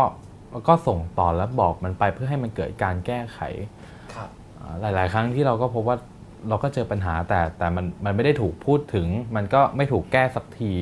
นั่นแหละครับอืมที่เราคิดว่ามันน่าจะนำไปสู่การแก้ไขได้คือเฮ้ยมีปัญหาก็ก็บอกเขาไปให้ให้ให้ให้ผู้มีส่วนเกี่ยวข้องเขารู้ถึงปัญหานี้จริงๆนั่นแหละอย่างคุณกลุ่มนักเรียนเลวเนี่ย ก็เคยไปหน้ากระทรวงไปพบรัฐมนตรีมาแล้วอืมฮึเป็นยังไงบ้าง บอกแล้วมันไปถึงหูไหมในความเข้าใจของคุณอืมเขาอยู่ตรงนั้นแต่มันต้องมันต้องถึงอยู่แล้วแหละหูอะถึงแต่เออคุณรู้สึกยังไงก็ ก็ถึงนะเขาก็รับฟังแล้วเขาก็ก็โอเค ยินดีแก้ไขให้ แต่ปัญหาที่ตามมาก็คือ ใต้บัญชาเขาครูอืมในหลายโรงเรียนก็ไม่ปฏิบัติตามเขาอะอืมอืมซึ่งเนี่ยเห็นป่ะว่าเรารู้สึกว่ามันเป็นปัญหาเชิงโครงสร้างว่าเฮ้ยทำไมข้าราชการใต้บังคับบัญชาเขาไม่ยอมทำตามคำสั่งที่ออกมาจากกระทรวงเอง เช่นเขาบอกว่าอย่าตีเด็กอะก็ยังตีอยู่ก็ตีอยู่ เพราะฉะนั้นสิ่งที่คุณเชื่อว่าอย่างน้อยวิธีการทำก็คือ เราต้องส่งเสียงไปเรื่อยๆก่อนส่งเสียงไปเรื่อยๆรวมถึงการประท้วงด้วยไหมหรือว่าส่งเสียงวิธีอื่นอะไรมันจะดีกว่ากันแล้วประท้วงก็เป็นการส่งเสียงแบบหนึ่งนะอืมอืมนั่นแหละฮะครับ คนอื่นคนอื่นช่วยกันค่ะค่ะสำหรับเฟิร์นนะคะเอ่อเฟิร์นมองว่าการที่จะไปถึงความฝันที่มองไว้เอ่อที่มองอยากให้ประเทศไทยเป็นนะคะมันมันทำได้ในระยะยาวกับระยะสั้น ซึ่งในระยะยาวค่ะสำหรับเฟิร์นก็คือการที่ คนที่มีความฝันเหมือนเหมือนๆกันอย่างพวกเราที่นั่งอยู่ตรงนี้ คิดว่าตัวเองเนี่ยสามารถสร้างความเปลี่ยนแปลงได้ อืมอ่าแล้วก็สามารถที่จะเข้าไปเป็นคนที่มีสิทธิ์ในการเปลี่ยนแปลงสังคม ไม่ว่าจะเป็นในรูปแบบของเข้าไปเป็นนักการเมือง หรือในรูปแบบของการตั้ง NGO ทำ NGO ก็ตาม มันก็มีหลายแนวทางในการในการขับเคลื่อนในการเปลี่ยนแปลงสังคม แต่สำสำหรับเฟิร์นนะคะเฟิร์นเฟิร์นมองว่า อย่างอันนี้ก็ไม่รู้ว่าพูดไปก่อน พูดไปก่อนแล้วกันอะอย่างถ้าเฟอร์อยากจะเป็นสสในอนาคต แล้วตอนตอนนั้นเฟอร์จะสามารถเข้าไปได้ไหม ถ้าถ้าเรามองอย่างในตอนนี้ที่สสเขต ก็เป็นผู้ที่มีอิทธิพลในในในจังหวัดอย่างที่หลายคนน่าจะรู้กัน อืมอืมหรืออย่างถ้าเป็นบัญชีรายชื่อเอาเราลองมาดูพักที่ก้าวหน้าขึ้นมา ตอนนี้อนาคตใหม่ก็ถูกยุบไปแล้ว สสบัญชีรายชื่อเอาหายไปแล้วอืมแล้วอย่างนี้เราจะมีความหวังอะไรที่คนรุ่นใหม่คนที่มีความฝันแบบเดียวกันเนี้ย จะก้าวเข้าไปเปลี่ยนแปลงได้อะค่ะอืมอืม อันนี้ก็เป็นเป็นเป็นระยะยาวนะคะ ที่อยากให้เห็นคนที่มีความฝันแบบเดียวกันเข้าไปเปลี่ยนแปลงอืมแต่ในระยะสั้นในตอนนี้สิ่งที่ทำได้ก็คือการให้เราให้ให้เราที่มีความฝันนะคะอืม กล้าพูดออกมาก่อนอืมเหมือนที่ตอนนี้เป็นอยู่ ซึ่งเฟิร์นคิดว่าตอนนี้มันมันดีขึ้นมากเลย จากตอนที่เฟิร์นเริ่มทำกิจกรรมตอนเข้ามาปีหนึ่งค่ะเอ่อสามสามปีที่แล้วอะไรอย่างนี้ มันเหงามากตอนไปไปม็อบแรกๆนะคะ ก็จะพบป้าป้าๆเสื้อแดงอย่างนี้เยอะส่วนคนรุ่นเดียวกันเหงามากไม่มีค่ะ แต่ว่าพอมาตอนนี้เจอเต็มไปหมดเลย นักเรียนมัธยมก็ออกมากันเยอะมากแล้วก็เป็นกำลังที่สำคัญมาก ดังนั้น การเปลี่ยนแปลงในอันเนี้ยมันมันเป็นระยะเวลาในที่สั้นมากเลยนะคะ ตั้งแต่ตอนปีหนึ่งตอนนี้เฟิร์นปีสี่ครับคนที่เข้ามาขับเคลื่อนมันเพิ่มมาอย่างรวดเร็วดังนั้นความความการเปลี่ยนแปลงตรงเนี้ยมันสามารถทำได้แน่นอนการที่เราออกมาพูดในตอนนั้นอืมมันอาจจะทำให้หลาย ๆ คนเนี่ยออกมาในตอนนี้ก็ได้อืมสิ่งที่เราทำไปทั้งหมดอะการแคมเปญการประท้วงทั้งหมดนั้น มันไม่สูญเปล่า แล้วตราบใดที่เราเชื่อว่าตอนเนี้ยค่ะ เราขับเคลื่อนเราประท้วงกันอยู่เนี่ยหลายคนอาจจะถามว่า ไปตั้งหลายวันอย่างเฟิร์นเคยไปม็อบติดกัน 5 วันเนี่ยมันมันเหนื่อยแต่ว่าอะก็รู้สึกว่ามันต้องไปเรารู้สึกว่าอืมเพราะว่าถ้าเราไปเนี่ยมันไปเสริมกับคนที่เขาคิดเหมือนเราใช่ไหมครัคะบแล้วมันออกข่าวมันอาจจะถูกอ่าโอเค อาจจะถูกไม่ให้ออกข่าว แต่ว่ามันต้องมีกระแสมีอะไรแน่นอนในในอย่างน้อยในโซเชียลก็ยังดีครับอืมอยากให้ตรงนี้มันไปถึง ไปถึงคนที่มีอำนาจ ซึ่งเฟิร์นคิดว่ามันไปถึง ไม่งั้นก็คงไม่มีตำรวจออกมาไปนู่นไปนี่โดนแกล้งไปเท่าไหร่ก็ไม่รู้อะไรอย่างนี้ค่ะ อืมดังนั้นก็ในในในระยะที่ทำได้ตอนนี้ก็ยังมองว่าการประท้วงคือคืออะไรที่มันมีประสิทธิภาพอยู่ค่ะ ครับ ก็ยังคล้ายกันในขยายจากน้องหน่อยว่า เราต้องเริ่มจากการพูดการส่งเสียง แล้วเดี๋ยวคนจะมาร่วมกับเรานะสองท่าน อืม นอกจากการออกมาพูดแล้วส่งเสียง แล้วก็การยึดอุดมการโดยการออกมาลงท้องถนนอย่างนี้หนูคิดว่าการที่เราออกมาไปม็อบอะไรเงี้ยนอกจากการที่เราจะส่งเสียงให้คนด้านบน มันอีกในหนึ่งอะมันคือการที่เราออกมาใช้สิทธิ์ของเรา สิทธิ์ของเราเพื่อตอกย้ำทั้งตัวเองและคนข้างบนว่า เนี่ยเรารู้ว่าเรามีสิทธิ์อะไร และคุณไม่มีสิทธิ์ที่จะลิบรอนสิทธิ์อันนี้ของเรา มันคือตอกย้ำตัวเอง เพื่อไม่ให้ตัวเองลืม ในสังคมอืมที่คอยบอกว่าอะไรก็ได้ คอยกดขี่เราจนมันกลายเป็นความคุ้นชินไปแล้วกับการที่เราจะสิทธิ์ของเราถูกลิบรอน มันมาตอกย้ำตัวเองและตอกย้ำเพื่อนๆที่ใกล้ตัวเราว่า การที่เราออกไปประท้วงเนี่ยเราแสดงจุดยืนของเรา เราตอกย้ำอุดมการณ์ของเราว่ามันคืออะไร ตอกย้ำหัวใจประชาธิปไตยที่นักศึกษาหลายคนออกมาต่อสู้เพื่อ และส่งเสียงให้คนด้านบนว่า ไม่ว่าคุณจะทำยังไงกับเรา เราก็ยังจะไม่ยอมให้คุณลิบรอนสิทธิ์ของการที่จะให้เราออกมาพูดอย่างเสรีพูดอย่างเปิดเผยอืมครับเพราะฉะนั้นการไปร่วมชุมนุมก็ยังเป็นเครื่องมือหนึ่ง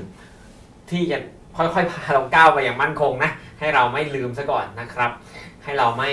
อ่าอ่อนแอลงซะก่อนนะครับต้นครับก็จริงๆจะบอกว่าเมื่อกี้คิดเหมือนเฟอร์เป๊ะเลยครับอผมแต่โดนเฟิร์นพูดก่อนครับผมคือแต่ขยายความให้อย่างนี้เอิ่มคนอาจจะคิดว่าเวลาเราเราต่อสู้ อันนี้อันนี้คือไม่ได้พูดถึงม็อบนะเอ่อครับต่อสู้กับอะไรก็ตาม ความไม่เท่าเทียมเอ่ยอำนาจนิยมเอ่ยอะไรก็ตามเนี่ยเอ่อถ้าเป็น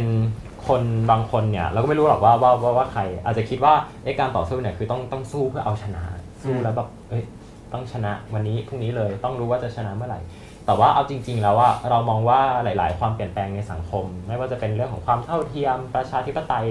มันไม่ได้เป็นสิ่งที่ได้กันมาในวันหรือว่า2วันนะครับอืม ดังนั้นมันก็มันก็เป็นประเด็นว่าเอาแล้วเราจะทำยังไงให้ตัวโมเมนตัมของสิ่งที่เราพยายามจะเรียกร้องเนี่ยมันยังคงอยู่ เราก็เลยรู้สึกว่าเมื่อกี้ทุกคนตอบเหมือนกันเลยก็คือ ก็ก็ทำสิ่งที่ทำอยู่นี่แหละอืมคือทุกคนมา มา มาออกรายการวันเนี้ยก็ไม่ได้หมายความว่าโอเคมาถึงพูดแล้วโอเคจบแล้วได้ได้ได้ได้ได้พูดสิ่งที่ตัวเองอยากจะพูดแล้วก็กลับไปก็ไปนอนเหมือนเดิม ไม่ทุกคนกลับไปทุกคนก็ไปทำงานของตัวเองเหมือนเดิมครับ แล้วสิ่งที่ไม่ก็จบรายการแล้ววิ่งไปที่สีลมครับต่อครับก็นั่นแหละคือคือคือประเด็นของมันอยู่ตรงนี้ว่าเราไม่เคยที่จะปฏิเสธต่อหลักการของตัวเอง เมื่อใดก็ตามที่เราไม่ปฏิเสธต่อหลักการของตัวเอง แม้ว่าหลักการของเราเนี่ยมันจะนำมาซึ่งชัยชนะในวันนี้หรือว่าพรุ่งนี้หรือในอีกอืม10ปี 20 ปีข้างหน้าเนี่ยมันได้เป็นหมุดหมายเอาไว้แล้วครับแล้วคือ อันนี้อันนี้ถ้าในทางในทางวิทยาศาสตร์เนี่ยเขาจะเขาจะมีคำมันหนึ่งที่ดังมากของเซอร์ไอแซคนิวตันเขาบอกเอาไว้ว่าที่เอ่อไอแซคนิวตันเขาพูดไว้ว่าถ้าที่เขามองเห็นได้ไกลเนี่ยก็เพราะว่าเขายืนอยู่บนบ่าของยักษ์ใหญ่ครับนะฮะแล้วไอียักษ์ใหญ่เนี่ยก็คือเป็นโครงสร้างที่ที่นักวิทยาศาสตร์รุ่นก่อนหน้าเขาทำต่อๆกันมา เพื่อที่จะทำให้เรามองเห็นได้ไกลขึ้น เรามองเห็นปัญหามองเห็นอะไรต่างๆ ได้ได้กว้างกว่าเดิม ดังนั้นเนี่ยสังคมเนี่ยมันเป็นโครงสร้างที่ซับซ้อน ต่อให้เราจะบอกว่าเราพยายามที่จะปรับแก้นู่นนี่นั่นมันก็ยังมีความซับซ้อนมาก เกินกว่าที่เกินกว่าที่เราจะรับรู้ได้ในในในเซนส์ของเราด้วยซ้ำแต่ว่าสิ่งที่จะทำให้มันเคลื่อนไปข้างหน้าได้เนี่ยคือการที่เรามองย้อนกลับไปว่าอะไรที่มันเป็นโมเมนตัมที่ดีส่งมาเราไปถึงตรงนี้ แล้วอะไรที่เราคิดว่าดีเราทำต่อ อะไรที่เราคิดว่ามันจะไม่ดีต่อคนในอนาคตไม่ดีต่อมนุษยชาติในอนาคตเราหยุดยั้งมันเอาไว้ นะครับมองว่าอันนี้เนี่ยคือคือความเปลี่ยนแปลงที่เราจะสามารถสร้างได้ สรุปก็คือไม่ต้องหวังที่จะชนะในรูปแบบว่าจะต้องเผด็จศึกวันนี้พรุ่งนี้เลยครับแต่ว่าเราค่อยๆ วางกฎหมายเอาไว้ให้กับสังคม แล้วมันจะตอบคำถามที่ว่าถ้าเราอยากจะเปลี่ยนแปลงสังคมเราทำอะไรได้ มันเริ่มจากตัวเองเลยเริ่มจากทุกคน แค่เราเปลี่ยนพฤติกรรมของเราที่เรารู้สึกว่าเออมันไม่โอเคกับเพื่อนนะอืมเราเคยบูลลี่เพื่อน วันหนึ่งเราหยุดมันได้เป็นกฎหมายตรงนั้นเอาไว้แล้วอืม ไม่ว่ามันจะเกิดอะไรขึ้นก็ตาม พอมองย้อนกลับมาเราจะไม่เคยเสียดายเลยที่ที่เราได้เริ่มต้นสิ่งที่เราไม่เคยทำมาก่อนครับ อะไรที่มันขัดกับสิ่งที่เราเชื่อเราก็ไม่ทำครับ ครับนี่ก็เป็นส่วนหนึ่งของการต่อสู้นะแล้วก็ทั้ง 4 คนก็เข้าใจว่าการต่อสู้เพื่อสังคมที่เขาอยากเห็นเนี่ยก็เป็นสิ่งที่ต้องสู้กันระยะยาว ไม่ใช่ว่าจะไปประท้วงแล้วชนะแล้วได้มาเร็วๆนี้นะครับอ่า เดี๋ยวผมจะมีคำถามนึงเป็นคำถามใหญ่ๆ ที่ถามทั้ง 4 คนนะครับ แต่ว่าใครที่อยากจะคุยอะไรแลกเปลี่ยนอะไรกับทั้ง 4 คนก็คอมเมนต์เข้ามานะครับรีบคอมเมนต์เข้ามาตอนนี้ทีมงานจะได้คัดเลือกแล้วเดี๋ยวหยิบยกขึ้นมาถามกันนะครับ อยากจะไปแบบให้มันเครียดขึ้นอีกสักสเต็ปหนึ่งนะครับถามคำถามที่มันตอบยากสักนิดหนึ่งช่วยกันหน่อยนะครับ คือโอเคเราก็มีความฝันหลายหลายทุกคนมีความฝันที่มันปฏิเสธไม่ได้แหละมันเป็นสังคมในอุดมคติที่สวยงามนะครับอ่า เราก็ไปประท้วงกันคุณสองคนไปแน่นอนเพราะคุณโดนหมายกันแล้วนะครับ คุณคุณสองคนไปไปไหมทุกวันนี้ไปไปกับเขาไหมมีบ้างก็มีบ้างค่ะมีบ้างเรื่อยมีบ้างๆไม่ได้ไปเรื่ตอยลอดไม่ได้เป็นแกนนำไม่ได้โดนหมายด้วย แต่ว่าก็ก็เอาด้วยกับกับกับกลุ่มที่ประท้วงอยู่ตอนนี้ใช่ไหมครับ ทีนี้เนี่ยอ่าคำถามก็คือว่า ตอนนี้เนี่ยมันก็มีข้อเรียกร้องของกลุ่มผู้ประท้วงที่ controversial มาก ก็คือการปฏิรูปสถาบันพระมหากษัตริย์นะครับ คุณก็ไปร่วมด้วย ไอ้และไอ้สิ่งที่คุณฝันอยากเห็นเนี่ยกับไอ้ข้อเรียกร้องปฏิรูปสถาบันพระมหากษัตริย์เนี่ยมันเกี่ยวกันยังไงก็เกี่ยวข้องโดยตรงเลยนะคะครับ เอาเข้าจริง ๆ แล้วก็สิ่งที่เราเรียกร้องเนาะประชาธิปไตยคืออะไร ประชาธิปไตยคือความเท่าเทียมกัน ในเชิงความคิดเห็นสิทธิ์และเสียงของทุกๆ คน ไม่ว่าคุณจะเป็นใครเหมือนที่เราได้พูดกันตั้งแต่ต้น และการที่เราออกมาพูดว่าเราจะแค่ปฏิเอ่อปฏิรูปสถาบันพระมหากษัตริย์เนี่ยมันไม่ได้แปลว่าเราจะล้มล้างเนาะเราแค่จะทำให้ทุกอย่างเนี่ยอยู่ใต้ระบอบประชาธิปไตย อยู่ใต้รัฐธรรมนูญที่มีคุณค่าของความเท่าเทียม คุณค่าของความเที่ยงธรรมที่เป็นไปตามหลักการสิทธิมนุษยชนขั้นพื้นฐานแค่นั้นเองค่ะครับท้ายที่สุดแล้วสิ่งที่เราเรียกร้องเนี่ยประชาธิปไตยความเท่าเทียม มันก็เชื่อมโยงได้กับการปฏิรูปสถาบันพระมหากษัตริย์อยู่แล้วเพราะเราเชื่อว่าหลังจากด้วยข้อเรียกร้อง 10 ข้อเรียกร้องในเชิงเอ่อปฏิรูปสถาบันพระมหากษัตริย์เนี่ยมันไม่ได้แปลว่าเราจะล้มล้างใครหรืออะไรเลยนะคะมันเพียงแค่จะปรับรูปแบบในเชิงกฎหมาย ให้มันเป็นในเชิงสิ่งที่เราเห็นในเชิงรูปธรรมเนี่ยให้มันอยู่ภายใต้เลนภายใต้ถนนสู่ประชาธิปไตยเท่านั้นเองค่ะซึ่งก็จะได้เดิน ไปสู่อุดมคติที่เราฝันอยากเห็นนั่นแหละ ใช่เหมือนอย่างเช่นหนึ่งหนึ่งสองที่พี่ได้พูดมา พี่เอ่อก็รู้สึกว่าเหมือนเสรีภาพในการที่เราจะออกมาพูดอืมอะไรก็ได้วิจารณ์อะไรก็ได้ในเชิง freedom of speech เนาะไม่ใช่ hate speech ไม่ว่าไม่ใช่อันนี้ยังไม่ได้พูดว่าเราจะไปด่าใครอะไรก็ได้เนาะแต่ว่าในเชิงการที่จะเปิดกว้างให้เราวิจารณ์ ไม่ว่าจะเป็นครับสถาบันอะไรก็ตามเนี่ยหากเราไม่สามารถวิจารณ์หรือตั้งคำถามได้ เราจะพัฒนาไปได้ยังไง เหมือนที่ทุกคนได้พูดทุกอย่างเริ่มจากการตั้งคำถาม เมื่อเราได้ตั้งคำถาม เราก็จะหันมาพูดคุยกัน แต่ไอ้ตัวกฎหมายอย่างเช่น1 1 2หรือแม้กระทั่ง1นึ่ก็ตามเนี่ยมันกดไม่ให้เราตั้งคำถามในเรื่องอืมหลาย ๆ เรื่อง และในเมื่อเราไม่ได้ตั้งคำถามแล้วเราเห็นว่าสถาบันใดสถาบันหนึงเนี่ยมันไม่สามารถทำให้ประเทศเราพัฒนาได้อย่างเต็มที่ได้อย่างร้อยเปอร์เซ็นต์เนี่ยแล้วมันดึงให้สังคมเราล้าหลังเนี่ยทำไมเราจะไม่สามารถพูดเรื่องมันได้ ในประเทศที่เป็นไทยประเทศไทยที่ไม่ได้เป็นไทยจริงหรือเปล่าอะไรอย่างเงี้ยค่ะครับผม ขอบคุณครับ คนอื่นช่วยอธิบายเพิ่มเติมเพื่อไปถึงความฝันของตัวเองกับข้อเสนอปัจจุบันหน่อยครับ ในในมุมมองของเฟิร์นนะคะ ในความฝันของเฟิร์นที่บอกว่าเรื่องของความเท่าเทียมอะไรนะคะ ที่มันจะต้องอยู่บนฐานของสิทธิมนุษยชน ประชาธิปไตยเองก็ก็อยู่ตั้งอยู่บนสิทธิมนุษยชน แต่สถาบันพระมหากษัตริย์ เรากลับรับรู้กันทั่วทั่วทั่วไปเลยว่าละเมิดสิทธิมนุษยชนมากขนาดไหนดูอย่างตอนนี้ รุ้งนัสยาอยู่อ่าในเรือนจำครับเขาไม่เพียงโดนกักขังเท่านั้น เขาถูกตัดผมถูกย้อมผม อันนี้มันก็เป็นการละเมิดสิทธิมนุษยชนที่เรามองเห็นได้ชัดเจนมากๆแล้ว แล้วก็ยังมีเรื่องของการอุ้มหาย การกำจัดคนเห็นต่างอืมสิ่งนี้มันมันเป็นสิ่งที่เฟิร์นไม่สามารถยอมรับได้จริง ๆ และหลายคนก็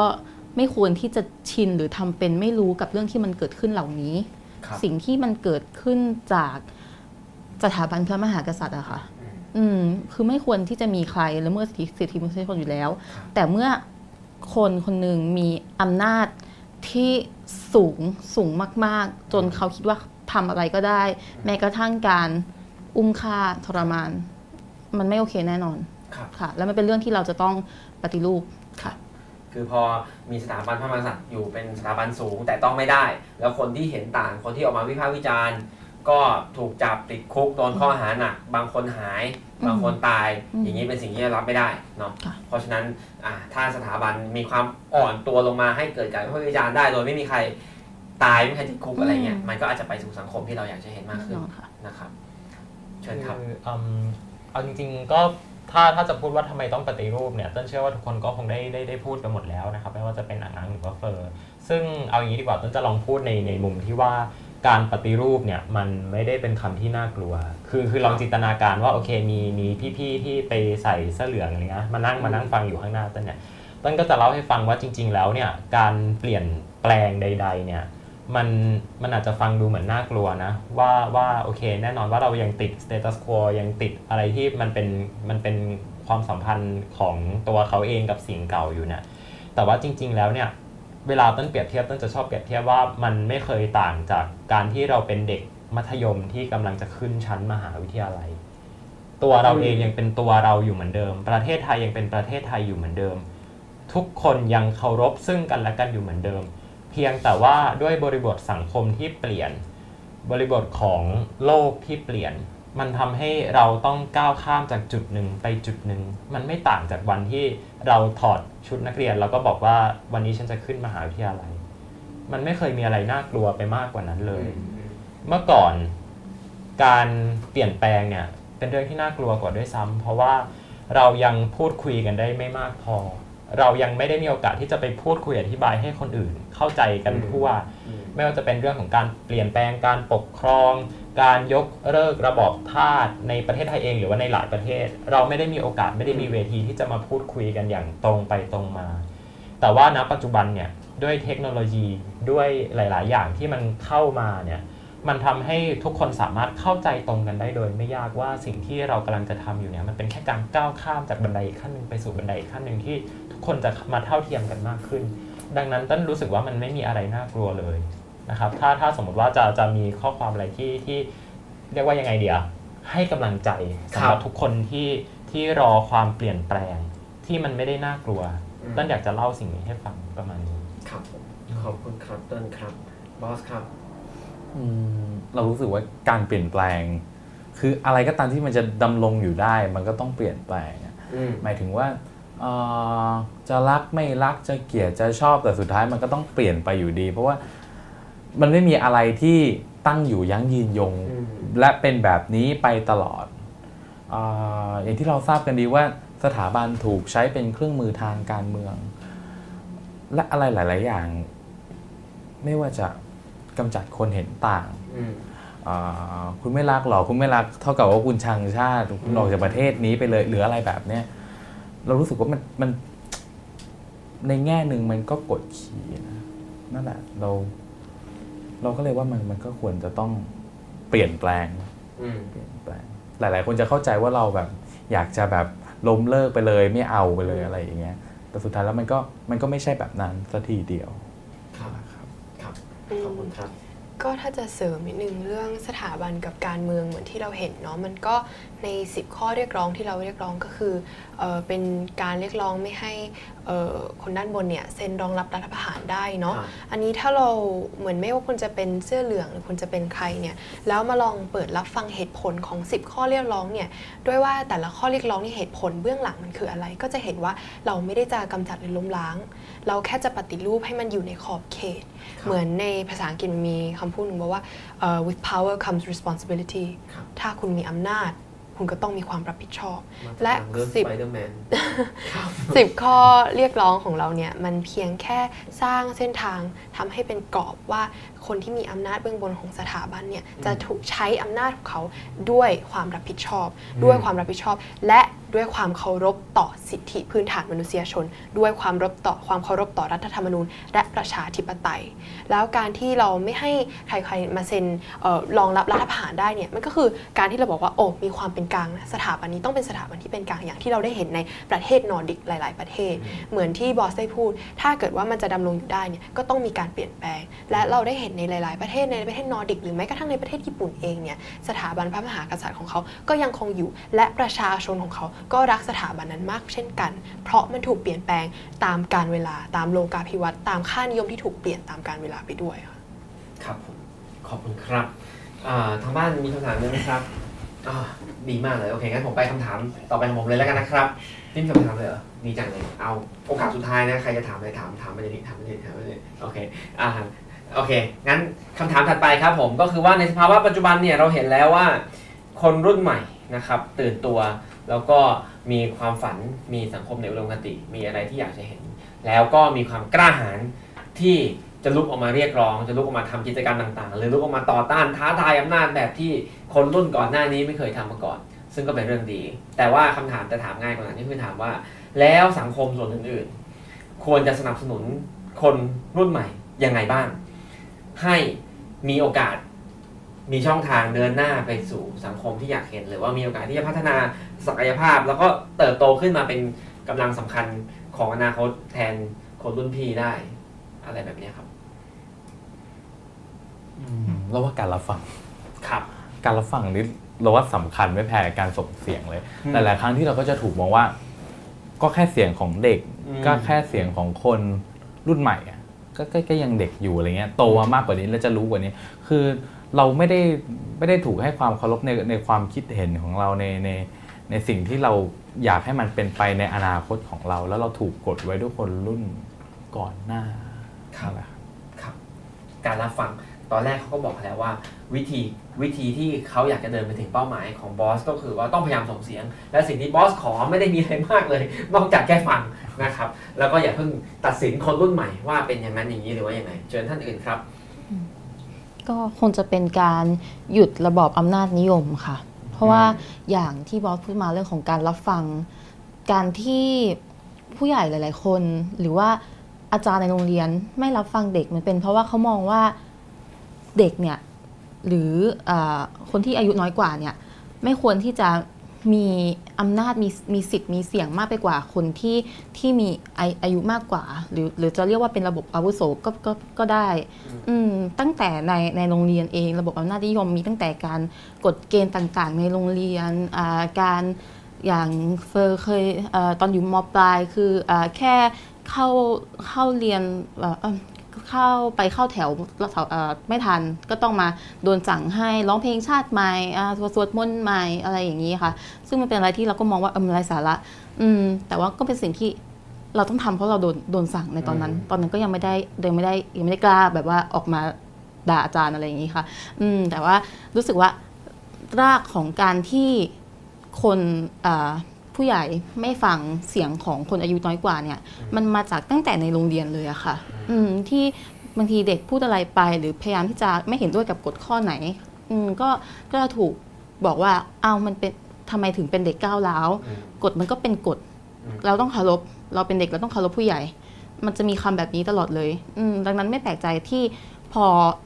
เราพวกเราออกมาเรียกร้องสิทธิ์เพื่อตัวเราเองเพื่อภาพที่เราฝันไว้ เราก็จะถูกสกัดไว้ด้วยการบอกว่าเฮ้ยเป็นเด็กจะไปจะไปรู้อะไรจะอืมทำไมไม่เรียนหนังสือไปก่อน เป็นเป็นเด็กนี่คือทำไมถึงออกมาทำตัวแบบนี้อืมเรียกร้องอะไรแบบนี้ โดนจูงจมูกมาหรือเปล่า ใครซื้อมาหรือเปล่า โดนใครหลอกมา มีความคิดแบบนี้ตลอดตลอดทุกคนน่าจะเคยโดนมากัน อืมดังนั้นถ้าเราหยุดความคิดแบบเนี้ยค่ะ ความคิดที่มันอำนาจนิยมอาวุโสระบบอาวุโสแบบนี้ อืมเสียงของพวกเราก็คงจะถูกรับฟังมากขึ้น ครับ รับฟังโดยไม่ตัดสินก็จริงๆก็คล้ายๆกัน แต่เพิ่มมาให้ชัดเจนว่าอย่าอำนาจนิยมนะครับให้เชิญครับอีกอย่างหนึ่งก็คือที่คล้ายๆการรับฟังก็คือ อยากให้ผู้ใหญ่หลาย ๆ คนหรือทุกๆ คนเนี่ยเห็นว่า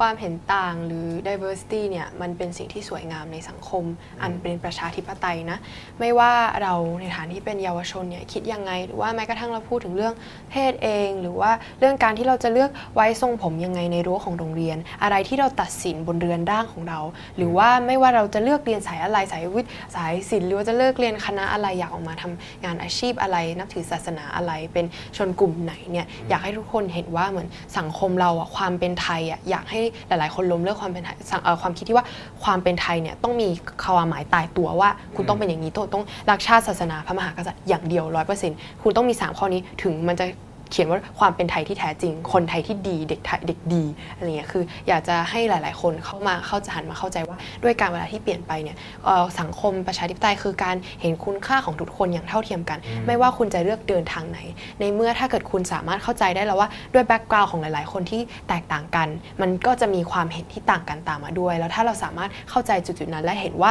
ความเห็นต่างเนี่ยมันคือสีสันของสังคม ความสวยงามของสังคม เพราะทุกคนไม่ควรที่จะเกิดมาแล้วจะกลายเป็นก๊อปปี้ล็อตเป็นล็อตเป็นล็อตเนาะคือเราไม่ใช่สิ่งของที่จะออกมาเป็นก๊อปปี้ให้รัฐใช้การศึกษาหรืออะไรก็ตามเป็นเครื่องมือที่ทำให้ทุกคนเป็นผลิตภัณฑ์เหมือนกันเนาะคือเราเกิดมาในสังคมที่ทุกคนแตกต่างกัน ถ้าเราสามารถเข้าใจในจุดจุดๆนั้นได้เนี่ยทุกอย่างก็จะง่ายขึ้นการรับฟังก็จะเป็นอะไรที่เปิดกว้างมากขึ้นครับ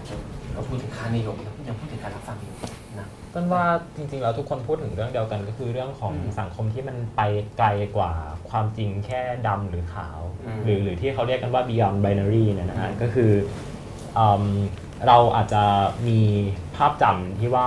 คนเนี่ยมีคนดีคนเลวอืมละครละครมากเลยเนาะมีคนดีมีคนเลวมีตัวเอกมีนางร้าย หรือว่ามี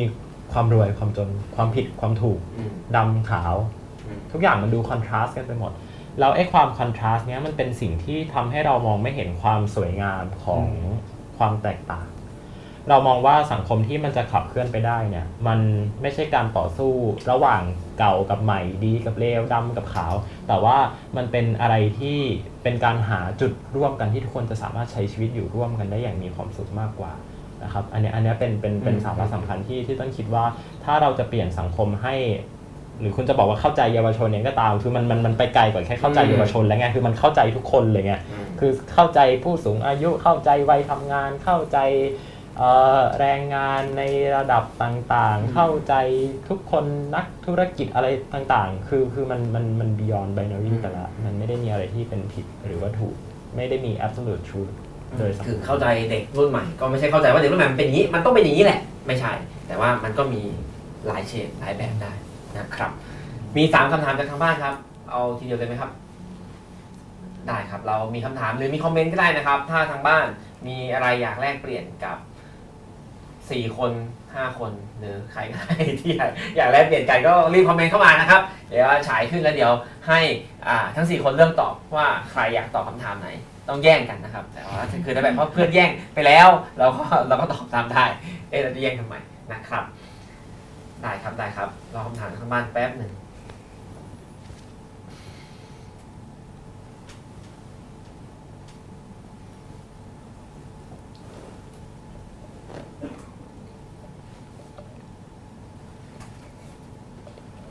ฮึบ หนึ่งสองสามตอนนี้มีสามคำถามครับคำถามแรกตอนนี้คนรุ่นใหม่หลายคนเจอปัญหาขัดแย้งคนในครอบครัวก็เห็นต่าง คุณคิดอย่างไรและมีข้อเสนอต่อปัญหานี้ยังไงคำถามที่สองมีเพื่อนรุ่นใกล้ ๆ กันที่คิดต่างกันบ้างไหมและแต่ละคนมีวิธีฟังเสียงที่ต่างไปจากความฝันของเรายังไงนะครับคำถามที่สามทำยังไงถึงจะเอาชนะศรัทธาได้ครับ โอ้จริงๆมันคล้ายกันอยู่นะ คือคำถามหนึ่งกับสองเนี่ยคล้ายกันอยู่แล้วว่าที่บ้านเป็นยังไงแล้วเพื่อนเป็นยังไง ถ้าคิดไม่เหมือนกัน แล้วก็ในวงเล็บก็คือถ้าเขาเอ่อมีความศรัทธาของเขาเองเราจะไปจัดการยังไงดีครับใครอยากตอบมุมไหนก็ได้ ใครมีประสบการณ์มุมไหน ก็ตอบมุมนั้นครับอืมเอาเอาเอาเอาในมุมว่าว่าวิธีวิธีเขาเรียกว่าอะไรอะฟังเสียง คือคือคือคือฟังอะ การที่ทุกคนพูดมาแบบเนี้ยว่าโอ้โหต้องการสังคมที่แบบทุกคนเท่าเทียมกันเนี่ยคือครับคือฟังอยู่แล้ว คือคือคือนึกออกว่าว่าฟังอยู่แล้ว แต่ว่าทีเนี้ยเอ่อสิ่งที่อาจจะทำให้มันดูเหมือนกับว่าเราไม่ยอมรับหรือว่าอะไรเนี่ยก็คือคือคือการที่เราไปพยายามจะเถียง หรือว่าการพยายามที่เราจะแบบคงจุดยืนของตัวเรา ซึ่งส่วนตัวเราเองเนี่ยเราไม่ได้รู้สึกว่าการการเถียงเนี่ยคือการที่เราจะเอาชนะ แต่แต่คือโอเคคุณมี argument ของคุณ เราก็มี argument ของเรา เราก็เลยแบบพยายามที่จะแบบ พูดคุยกันอะไรเงี้ยแต่ว่าอย่างที่บอกไปเมื่อกี้ว่าด้วยด้วยแนวคิดบางอย่างที่มันทำให้เรายังตัดสินคนในลักษณะที่เป็น binary ขาวดำผิดถูกอะไรอย่างนี้อยู่ เราก็เลยมองว่าไอ้การที่มีคนที่เอ่อคิดต่างกับเราหรือคิดไม่ตรงกับเราเนี่ยเออเราจะต้องมีวิธีการรับมือ ซึ่งจริง ๆ วิธีการรับมือมันก็คือก็คือทำสิ่งที่คุณทำอยู่นั่นแหละคือคุณฟังเขาแล้วคุณก็สิ่งที่คุณตอบคำถามมาตลอดเนี่ยมันก็คือการที่คุณพยายามจะสร้างสังคมที่มันที่มันมีความหลากหลายมี diversity แล้วก็ ไม่ไม่ไม่กีดกันหรือว่าไม่ discriminate ใครอยู่แล้ว ก็เลยคิดว่าตรงนี้เนี่ยอืมมันไม่ได้เป็นปัญหาหลักในขนาดนั้น จริง ๆ คือเราเราอยากให้เข้าใจกันตรงนี้มากกว่าว่า การที่เราพยายามยึดในหลักการของเราเนี่ยมันไม่ได้เป็นการที่เถียงกันเพื่อเอาเป็นเอาตายอะเอาชนะกัน แต่ว่าสุดท้ายแล้วเราก็ต้องอยู่ร่วมกันอยู่ดีไม่ว่าจะครับยังไงก็ตาม แค่อย่าไปกระทบกระทั่งกัน อย่าไปตบตีต่อยอะไรกันอย่างเงี้ยไม่ดี การฟังและการยอมรับที่จะอยู่ร่วมกับคนเห็นต่างได้เป็นส่วนหนึ่งของความฝันของคุณอยู่แล้ว มีไหมในช่วงเนี้ยที่แบบมีเพื่อนเดินมาบอกว่าเอ้ยเติ้ลมึงอย่าทำอย่างนั้นเลยก็ว่าไม่เวิร์กหรอกอะไรเงี้ยหรือแบบถ้าเขาไม่ต่อยก็โอเคถ้าเขาก็ตอบว่าโอเค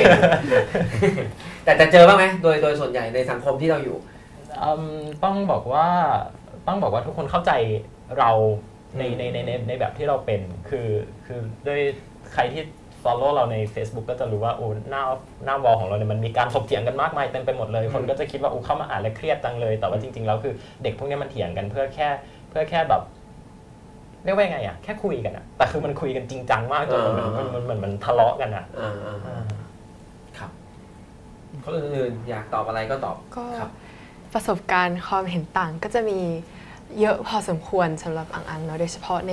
รั้วของโรงเรียนนานาชาติอืมหลาย ๆ คนก็อาจจะคิดว่าโรงเรียนนานาชาติจะเป็นกลุ่มที่ progressive มากๆด้วยอืมเชิงการศึกษาที่ได้แล้วมาจากเอ่อประเทศตะวันตกต่าง ๆ แต่ว่าจะบอกว่าในเชิงการเมืองไทยเนี่ยมันก็จะเป็นตรงกันข้ามเลยเนาะเนาะคือเราเห็นในสังคมโรงเรียนไทยที่ว่าถ้าคุณไม่ออกมาพูดเรื่องประชาธิปไตยคุณจะโดน call out นะแต่อย่างในโรงเรียนอินเตอร์มันอาจจะกลับกันนิดนึงถ้าคุณออกมาพูดคุณอะไรจะโดน call out ก็จะเป็นแบบว่าคือเพื่อนคนไทยเพื่อนส่วนใหญ่คนไทยไหมก็ส่วนใหญ่ก็คนไทยอะค่ะใช่ในโรงเรียนนานาชาติของผมก็เป็นโรงเรียนที่เล็กเนาะแต่ว่าโดยส่วนใหญ่แล้วเนี่ยก็จะมีเพื่อนที่เห็นต่างเอ่อเยอะพอสมควร แล้วก็มีกลุ่มที่ใหญ่ที่สุดก็จะเป็นกลุ่ม ignorance เนาะก็เพื่อนๆหลายคนก็จะถือว่าเป็น ignorant มากกว่าเห็นต่างเหตุผลครับเพราะว่าเอ่อด้วยเชิงว่ามันเป็นสังคมของโรงเรียนนานาชาติจะเป็นสังคมของคนที่มีส่วนใหญ่เป็นคนอภิสิทธิ์ชนสูงเนาะแล้วเราก็จะเห็นว่าคนกลุ่มนี้เนี่ยไม่ได้ถูกกระทบโดยการเมืองโดยตรงครับ แต่พอเขาคิดว่าในเมื่อเขาไม่ถูกมันการเมืองกระทบเนี่ยเขาจะออกมาเรียกร้องทำไม แล้วเขาก็ไม่เข้าใจที่เราจะออกมาเรียกร้องทำไม วันหนึ่งก็จำได้ว่าอยู่เดือนที่แล้วนี่แหละที่เราเขียนบทความแล้วก็ออกมาพูด เพื่อนคนหนึ่งเอ่อมาจากโรงเรียนอินเตอร์อีกโรงเรียนทักมาว่าเอ่อทักมาด้วยข้อนี้เลยเป็นภาษาเขาทักมาว่า คุณจะมาสนใจทำไม เราเป็นเด็กโรงเรียนอินเตอร์มันไม่กระทบกับชีวิตเราอืมเขาตั้งคำถามมานี้แล้วก็คือคือตอบไม่ถูกจริง ๆ คือมันอยู่ในมุมที่ว่า คุณอะไม่ต้องอินเรื่องการเมืองก็ได้ ถ้ามันไม่ส่งผลกระทบต่อชีวิตคุณ แต่คุณต้องอินเรื่องสิทธิมนุษยชนนะอืมมันคือขั้นพื้นฐานสิ่ง basic พื้นฐานของ moral ศีลธรรมจริยธรรมของชีวิตคุณเลย คุณไม่อินเรื่องนี้ไม่ได้ ไม่ว่ามันจะกระทบชีวิตคุณ หรือไม่กระทบชีวิตคุณ เพราะมันเกี่ยวกับความเห็นใจ empathy ของคุณที่มีต่อเพื่อนมนุษย์ คนรอบข้าง ถ้าคุณรู้แล้วว่าคุณอะเป็นคนที่มีฐานะ คุณบ้านคุณเนี่ยไม่ว่าจะทำธุรกิจอะไรเพื่อนหนูหลาย ๆ คนเนี่ยอย่าง มีเพื่อนบางคนเป็นเจ้าของธุรกิจกิจการใหญ่มาก ๆ เช่นมาม่าเอ่ยนิสที่อะไรอย่างเงี้ยเยอะมากคือครับคือพูดแล้วคือต้องรู้ชื่อกิจการแน่นอน หลาย ๆ คนเนี่ยในอนาคตเนี่ยเขาจะเป็นคนที่มีฐานะในสังคม มีอำนาจที่จะเปลี่ยนแปลงสังคมได้ แล้วอยากจะบอกเขาว่า โลกนี้มันไม่ได้มีแค่เขาคนเดียวอ่าถึงมันไม่กระทบต่อชีวิตเขาเนี่ยเขาก็จำเป็นจะต้องเข้าใจว่า การตัดสินใจของเขาในอนาคต ถ้ามันส่งผลดีต่อคนอื่นได้ ถ้าคุณสามารถช่วยคนอื่นได้เนี่ยด้วยการกระทำของคุณเนี่ยทำไมคุณจะไม่ช่วย มันก็จะเป็นสังคมที่เออเห็นแล้วจะพอพูดแล้วเขารู้เรื่องไหมเขาก็ เออโอเคบ๊ายบายอ่าต่อทำอะไรก็ทำไป แต่ว่าพอทีนี้ก็พยายามตอกย้ำอยู่หลาย ๆ ครั้งเลยแหละค่ะ พออยู่ในโรงเรียนเป็นสังคมครับเล็กโรงเรียนอินเตอร์ก็จะเป็นสังคมที่รู้จักกันว่าโรงเรียนใครอะไรอย่างนี้มาจากเด็กคนนี้มาจากอะไรอย่างนี้ ก็ตอนนี้ก็กลายเป็นว่าช่วงแรก ๆ เนี่ยฉายาของอังก็คือในหลาย ๆ โรงเรียนอินเตอร์ก็จะเป็นเด็กที่มาแบบว่าเหมือนขายโรงเรียนตัวเองมาพูดแบบว่าเอ่อต่อสู้ต่อสังคมตัวเองทำไมอะไรอย่างนี้ แต่ว่าหลัง ๆ ก็เริ่มมีคนเขาเรียกอะไรทำตามเราบ้างเริ่มออกมาพูดเรื่องปัญหานี้แล้วบ้าง แต่ว่าก็จะบอกว่าสังคมโรงเรียนอินเตอร์ก็จะแปลกตานิดนึงในเชิงที่ว่าเออเหมือนพอเราออกมาพูดอย่างนี้ ก็จะโดน call out ครับจะมีเอ่อ reputation ที่แตกต่างว่าในสังคมนี้โอ๊ยเก่งจังเลยออกมาพูด แต่ว่าในอินเตอร์ก็จะไม่ใช่อะไรอย่างเงี้ยค่ะก็อย่างที่บอสว่าตั้งแต่ตอนเปิดรายการว่าพอเราพูดพูดไปเนี่ยแล้วเพื่อนเพื่อนเอาไอ้ตัวเองอะครับอีกคำถามหนึ่งที่เพิ่งเข้ามาเราขึ้นเลยได้ไหมเราขึ้นพร้อมกันเลยสี่อันนะครับ ถ้าเกิดใครอยากจะเลือกตอบก็ตอบ อ่าอีกคำถามหนึงที่ขึ้นเข้ามาแต่ละคนมีฝันส่วนตัวอย่างไร และนโยบายรูปธรรมแบบไหนที่ช่วยทำให้ฝันเป็นจริงได้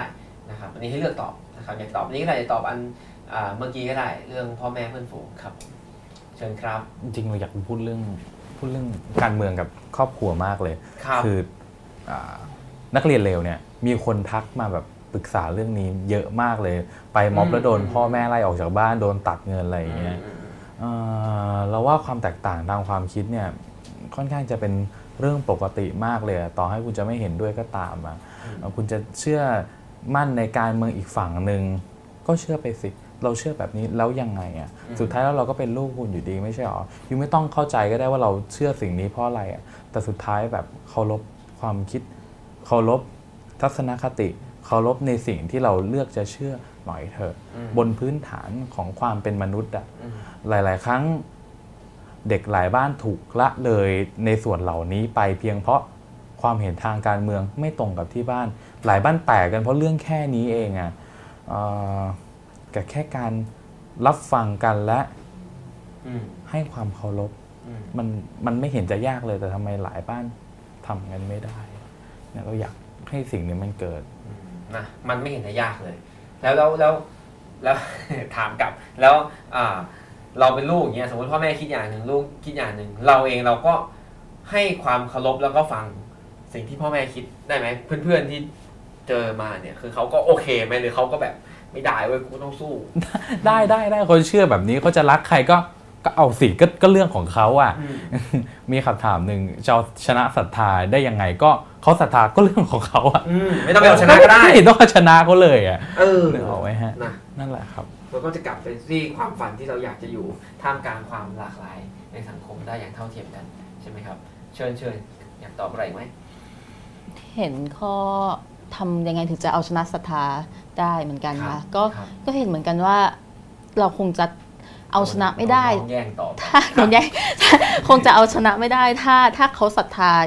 แรงกล้าจริง ๆ แต่ว่ามันก็ยังมีทางที่ทำให้เขาเสื่อมศรัทธา ได้อืมหลายคนก็เกิดผ่านภาวะนี้มาแล้วนะคะ การเสื่อมศรัทธาเนี่ย คือคิดเอาเองนะไม่แน่ใจว่าเขาศรัทธาในหมายถึงศรัทธาอะไร แต่เราก็เราก็คิดว่าน่าจะศรัทธาอันเดียวกับที่เราพูดถึงอยู่อ่าอ่าหลายคนก็เสื่อมศรัทธาไปแล้วครับจากความเป็นจริงที่ที่เราเห็นกันอยู่ เดี๋ยวนี้ครับคือมันไม่ใช่โลกที่ข้อมูลข่าวสารมันมันมันหาได้ยากอะค่ะ โอเค มันอาจจะมีมันอาจจะยากตรงที่มี fake news มีนู่นมีนี่อ่ามี I.O. แต่ว่า เราเห็นได้เยอะมากเลย ไม่ว่าจะเป็นใน Twitter ในอะไรก็ตามเนี่ยค่ะอ่าอย่างเรื่องการใช้จ่ายเงินเรื่องเอ่อนิสัยส่วนตัวเอ่อความอันนี้พูดถึงคนทั่วไปทั่วไปนะคะในการศรัทธาอะไรก็ตามเนี่ยอ่าถ้าเราเห็นด้านที่ที่มันไม่น่าศรัทธาเนี่ยอืมเฟิร์นคิดว่าถ้าเขาเห็นตรงนั้นน่ะอืมมันน่าจะทำให้เขาเสื่อมศรัทธาลงได้นะคะ ถ้าเขาได้ครับรับรู้ความจริง แต่ว่าถ้าเห็นทุกอย่างแล้วหรือแต่ว่า ยังพยายามที่จะเพิกเฉยทำเป็นไม่เห็น หรือว่าเอ่อยังศรัทธาอยู่ อันนี้มันก็ก็ตอบไม่ได้มันก็เกินเยียวยาแล้วอะค่ะก็ก็เรื่องของเขาก็เรื่องของเขาศรัทธาไปนะครับ โอเคอ่าคำถามสุดท้ายแล้วกันนะ จากผมเองมีปะยังจะมีอีกเนี่ยมาช้าคำถามนะครับบอกกันกันต้นรายการนะครับ ช่วยเม้นต์มากันต้นรายการเลยนะครับอ่ามีอีกคำถามหนึ่งจากทางบ้านนะครับ แล้วเดี๋ยวผมจะแถมเผื่อมีคำถามสุดท้ายแล้วในคำถามสุดท้ายเนี่ยก็แบบถ้าเกิดคุณมีอะไรยังยังยังไม่ได้พูด ยังไม่ถูกถามแล้วอยากจะพูดก็ก็พูดนะ จะขายงานฝากผลงานอะไรโอ้มีทั้งสองคำถามเลยสงสัยผมไม่ถามนะไม่เป็นไรมาขอดูคำถามจากทางบ้านก่อน อาจจะซ้ำกับคำถามผมก็ได้ คือจริงๆจริงๆเมื่อกี้เนี่ยที่ที่ที่เรื่องว่าแบบเอาชนะเอาชนะศรัทธายังไงครับเนี่ยคือเคยเคยเคยได้อ่านขวดจากหนังสือเล่มหนึ่งนะฮะอ่าหนังสือชื่อว่า Why I am no longer talking to white people about race ก็คือชื่อชื่อดูฟันมากเลยว่าเอ้ยทำไมจะไม่จะไม่คุยกับไอ้พวกคนขาวและเรื่องเรื่องเรื่องเรื่องเชื้อชาติเนี่ยแต่ว่าจริง ๆ แล้วเนี่ยอืมคนคนที่เขียนเนี่ยเอ่อเธอเป็นแอคทิวิสต์นะแล้วเธอก็บอกว่าวิธีการรับมือกับกับคนที่ อธิบายยังไง แล้วมันก็ไม่ฟังสักทีเนี่ยก็คือการเซต boundary หรือว่าการการการตั้งการขีดเส้นแบ่งว่าเฮ้ยอันเนี้ยยูล้ำเส้นแล้วนะ คืออันเนี้ยอืมขอเหอะอย่าอะไรอย่างเงี้ยเราก็เลยคิดว่าคือถ้าถ้าถ้าเขาใช้ศรัทธาของเขาในการที่จะคุกคามเราขนาดนั้นนะเราว่าการที่คุยกันไปเลยว่าขีดเส้นแบ่งว่าอืมตรงเนี้ยเป็น space ของเราเราขอแล้วอย่าอย่ามาล้ำเส้นตรงนี้ถ้าตราบใดก็ตามที่ยูไม่ล้ำเส้นเนี่ย โอเคอืมอืมเรามองว่าอันเนี้ยก็เป็นก็เป็นวิธีการแก้ไขที่ที่เราก็พยายามนำมาใช้ในในในชีวิตเราอยู่เหมือนกันนะด้วยด้วยความที่ว่าทำสื่อทำเพจออนไลน์ ก็จะมีคนมาบอกนู่นบอกนี่ว่าอุ้ยทำไมทำเพจอวกาศทำเพจวิทยาศาสตร์ต้องเป็นกลางทางการเมืองแล้วก็บอกว่ามันมันไม่เกี่ยวกับว่าเป็นกลางในการเมืองอะไรอย่างเงี้ยคือคือคือเขาก็ด่าอะไรแล้วก็โอเคเสร็จแล้วนี้ก็จบครับผมขอบคุณครับสองคำถามที่โยนมานะครับ ทั้ง 4 คนมีความคิดว่าม็อบราษฎรมีจุดด้อยบ้างไหมครับ และคิดว่าควรจะแก้จุดด้อยนั้นอย่างไรคำถามที่ 2 คิดว่าอะไรเป็นปัญหาใหม่ในสังคมถ้าหากการเปลี่ยนแปลงเป็นไปตามความฝันของพวกเราแล้วโอ้ยากทั้งสองคำถามเลยอะให้เลือกแล้วกันเลือกแล้วกันใครจะตอบคำถามไหน หรือไม่ตอบคำถามไหนก็ได้ แถมแล้วกันผม ถ้าแถมผมอยากถามอะรอบสุดท้ายแล้วผมคำถามจากผมเองผมจะถามว่า คือถ้าไม่ให้ผมถามคำถามนี้ผมจะเม้นเข้าไปในรายการผมจะถามว่า คุณคิดว่าไอ้มันจะจบในรุ่นเราเนี่ยมันจริงมั้เพราะว่าคุณโอ้ฝันกันยากเหลยแต่ละคนอุดมคติสูงโอเคถ้าถ้าคุณมีเป้าหมายที่จะล้มประยุทธ์แล้วคุณบอกว่าจบที่รุ่นเราอะไรเงี้ยโอเค มันก็ make sense ราะว่าประยุทธ์ก็มีอายุไขตามธรรมชาติแต่ว่าแต่ว่าพอคุณฝันถึงสังคมแบบใหม่เนี่ยจบที่รุ่นเรา มันจบได้จริงไหมอะไรเงี้ยอะใครอยากตอบอะไรก็ตอบครับผมเชิญครับ อืมอืมเราว่ามันก็อาจจะไม่จบสักทีเดียวแต่มันอาจจะดีขึ้นอ่าบ้างนั่นแหละครับ แล้วก็คำถามที่สองคือคิดว่าจะเปลี่ยนอะไร คิดว่าอะไรจะเป็นปัญหาใหม่ในสังคมอืมถ้าหากเราได้เปลี่ยนแบบ คือเรารู้สึกว่าต่อให้มันจะมีสังคมที่เราต้องการแล้วอะ มันก็จะมีเด็กเจนต่อไปที่ต่อจากเราอะ ที่แบบอยากเห็นมันดีขึ้นไปกว่านี้เปลี่ยนไปกว่านี้แล้วเราก็อาจจะกลายเป็นคนรุ่นก่อนที่เหมือนอยู่ในสถานการณ์ตอนนี้เองก็ได้อืมมันก็จะมีคนที่ฝันใหม่มาเรื่อยๆ อยากพัฒนามันไปเรื่อยอ่าซึ่งเราก็ต้องห้ามไปขำเขาด้วยเนาะ เพราะว่าอืมมันก็จะเหมือนกับจุดที่เราโดนมา เราต้องรับฟังเขาแบบที่วันนี้เราเรียกร้องให้เขารับฟังเรา ใช่ๆ พอบอสอายุ 60 แล้วเด็กอายุ 16 ก็จะแบบอีลุงบอสไม่ไหวนะครับ เชิญเชิญเชิญก็เรื่องที่ว่ามันจะจบที่รุ่นเราหรือเปล่าเนี่ยก็ เออก็คงเห็นด้วยกับที่พูดไปเมื่อกี้ แต่ว่าก็คิดว่าก็คงมันก็คงไม่ได้จบที่รุ่นเราร้อยเปอร์เซ็นต์หรอกเนาะเรื่องคุณค่าทางด้านค่านิยมอะไรต่างๆนานาที่เราอยากจะเปลี่ยนไป แต่ว่าอย่างน้อยรู้สึกว่าสิ่งที่มันไม่เหมือนกับแต่ก่อนของวันนี้ที่เราออกมาต่อสู้คือ ในเชิงด้านเอ่อ information หรือว่าสื่ออะไรอย่างนี้คือ เราไม่สามารถเหมือนแต่ก่อนเราที่จะมาบิดเบือนสื่ออะไรบางอย่าง หรือข้อมูลอะไรบางอย่างเหมือนที่เราได้อ่านกันอย่างเช่น ในประวัติศาสตร์มาก่อน เนาะที่เรามาเห็นแล้วก็ถูกเด็กกลายเป็นถูกตีว่าเป็นเป็นคอมมิวนิสต์อะไรอย่างงี้คือรู้สึกว่าถึงแม้ว่าเราไม่ชนะในวันนี้เนี่ยการต่อสู้ของเราเส้นทางของเราอะเอ่อของทุกๆคนของเอ่อทุกๆคนไม่ว่าคุณจะเป็น activist หรือคุณจะไปม็อบอย่างเดียวก็ตามเนี่ยมันถูกจารึกลงไปในประวัติศาสตร์เรียบร้อยแล้ว และถึงแม้ว่าการต่อสู้ครั้งนี้เนี่ยมันไม่ได้ใช้ชนะหรือมันไม่จบเนี่ยหนูก็เชื่อว่า คนในรุ่นต่อไปเนี่ยก็ได้แต่หวังว่าคนในรุ่นต่อไปเนี่ยจะหยิบหนังสือประวัติศาสตร์ฉบับที่มีประวัติศาสตร์ครั้งนี้ที่ถูกเขียนมาอย่างเป็นกลางมากขึ้น แล้วก็มาสานต่ออุดมการณ์ของเราครับหรือเขาอาจจะอ่านในเว็บไซต์ก็ได้เขาไม่ได้ใช่ดูหนังสือแล้วครับผมเชิญเชิญ เลือกอาจจะตอบอะไรก็ได้ เหมือนโดนแย่งไปหมดแล้วเลยค่ะครับก็ก็ยังที่ยังไม่มีคนตอบนะคะเรื่องเรื่องม็อบมีจุดด้อยยังไงนะคะอ่าอ่าเพราะว่าเรื่องนี้น่าน่าสนใจมากเลย เพราะว่าในขบวนการเองนะคะหรืออ่าคนที่ไปม็อบกันเอง มันก็ยังมีมีการถกเถียงกันอยู่ว่า เอออ่าม็อบอันนี้มันบางคนบอกว่าเอ๊ะม็อบมันไม่ควรที่จะมีคำหยาบไม่ควรที่จะรุนแรง บางคนอ่าไปเขียนบางคนบอกว่าการเขียนเอ่อ ช็อกบนถนนไม่โอเคอย่างเงี้ยมันก็มีหลายแนวทางมากเลย ก็เลยรู้สึกว่าอ่าสิ่งที่น่าสนใจก็คือเราจะทำยังไงให้เราสามารถเคลื่อนไปด้วยกันได้ ท่ามกลางความเห็นที่แม้ว่าจะเราต้องการจุดมุ่งหมายเดียวกัน ประชาธิปไตยเราต้องการเหมือนกัน แต่ว่าวิธีการมันมันมีความแตกต่างกันอ่าบางคนมาสาย non violence บางคนบอกไม่เอา non violence ไร้สาระ อืมเราเราจะทำยังไงให้ให้ ทุกคนเนี่ยโอเคกับ movement ตรงนี้ ซึ่งซึ่งผมว่ามันเป็นโจทย์ที่ยากมากเลยสำหรับสำหรับแกนนำอะไรอย่างเงี้ยค่ะ หรือว่าจะหรือว่าจะเป็นแบบแบบไม่มีแกนนำอืมมันก็น่าสนใจแล้วก็ยังคิดว่าให้ตอบตอนนี้ก็ก็ตอบไม่ได้ แต่ว่าก็อยากจะทิ้งไว้ให้ให้เป็นสิ่งที่น่าคิดต่อไปค่ะครับ มีเรื่องต้องคุยกันอีกเยอะอืมนะครับ แล้วก็สู้กันยาวๆอย่างที่ว่า คือจริงๆสิ่งที่จะตอบเนี่ยมันมันจะบอกว่าเป็นจุดด้อยก็ ก็โอเคมันก็เป็นจุดด้อยแต่ว่าถ้าจะบอกว่ามันเป็นจุดเด่น หรือว่าสิ่งที่ทำให้มันมันมันมีความพิเศษขึ้นมา ก็ก็ก็ว่าอย่างนั้นก็ได้ คือเรามองว่ามันวิธีการเรียกร้องเนี่ยมันใหม่มากอืมมันใหม่มากแล้วคือทุกอย่างมันมันคือเราลืมภาพจำของม็อบเก่าอืมที่จะต้องมีแกนนำจะต้องมีการปราศัยต้องมีการถ่ายทอดผ่านช่องทีวี ช่องใครช่องมัน คือครับมันมันใหม่ไปหมดเลยอะอืมคือ มีการไปใช้แฮชแท็กฝ่ายตรงข้ามด้วยนะอืมอืมคือคือถ้าเปรียบเทียบคุณเมื่อก่อนก็แบบเหมือนกับว่าเหมือนกับว่าแบบคุณคุณนัทวุฒิไปปราศัยใน ASTV อะไรประมาณเนี้ยอืมซึ่งโอเคมันก็คงเป็นไปไม่ได้ แต่ว่าเรามองว่าตรงเนี้ยมันเป็นข้อข้อสังเกตที่น่าสนใจมาก แล้วอืมมันมันมันก็เป็นจุดด้อยด้วยแหละว่า พอมันใหม่มากๆแล้วเนี่ยมันใช้เวลาที่จะทำความเข้าใจพอสมควรเลยนะอืมแล้วแล้วก็ก็อย่างที่บอกว่า สังคมไทยเนี่ยอะไรที่มันใหม่มากๆ เราก็ยังติดอยู่กับชุดความคิดเดิมๆอะไรอืมหลาย ๆ อย่างอยู่ การที่เราจะแบบเข้าไปยอมรับทั้งในวิธีการทั้งในอืมตัวตัวอวัจนภาษาที่ใช้หรือว่าอะไรก็ตามเองเนี่ยมันมีมันมีแกลบที่ที่ที่เรายังจะต้องพยายามทำให้แกลบตรงนี้มันมันแคบลงมานิดนึงอยู่ครับในการที่จะสื่อสารกับคนหมู่มาก เพราะว่าจริง ๆม็อบม็อบราษฎรเนี่ยมันมีความเป็น sub culture สูงมากอืมป้ายประท้วงอะไรอย่างเงี้ยอืมป้ายประท้วงบางป้ายต้นต้นยังไม่เข้าใจเลยว่าครับแก๊งนี้เขาหมายความว่ายังไงกันอะไรอย่างเงี้ย อ๋อพวกคุณก็ไม่เข้าใจใช่ไหมเพราะบางอันผมก็ไม่ต้องกลัวไม่ต้องกลัวเอ้ยแต่ว่าอันที่อันที่อันที่เป็นสมการคณิตศาสตร์อันนั้นชอบมากเนี่ยเห็นเห็นไหมว่าว่าโอเคมันก็เป็นจุดแข็งด้วยมันก็เป็นจุดด้อยด้วย แต่ว่าก็ก็ไม่ได้อยากจะบอกว่ามันเป็นสิ่งที่ทำให้ตัวตัวม็อบมันมันมันลดทอนคุณค่าลงเรียกว่าเป็นข้อสังเกตที่ที่น่าสนใจที่ที่นักประวัติศาสตร์จะต้องมาวิเคราะห์สิ่งนี้มากกว่าเอออันนี้ดีกว่าครับผม โอเคครับ โอเคครับ ก็เดินทางมาถึงชั่วโมงครึ่งเต็มๆของรายการ101 Policy Forum นะครับ วันนี้มาคุยความฝัน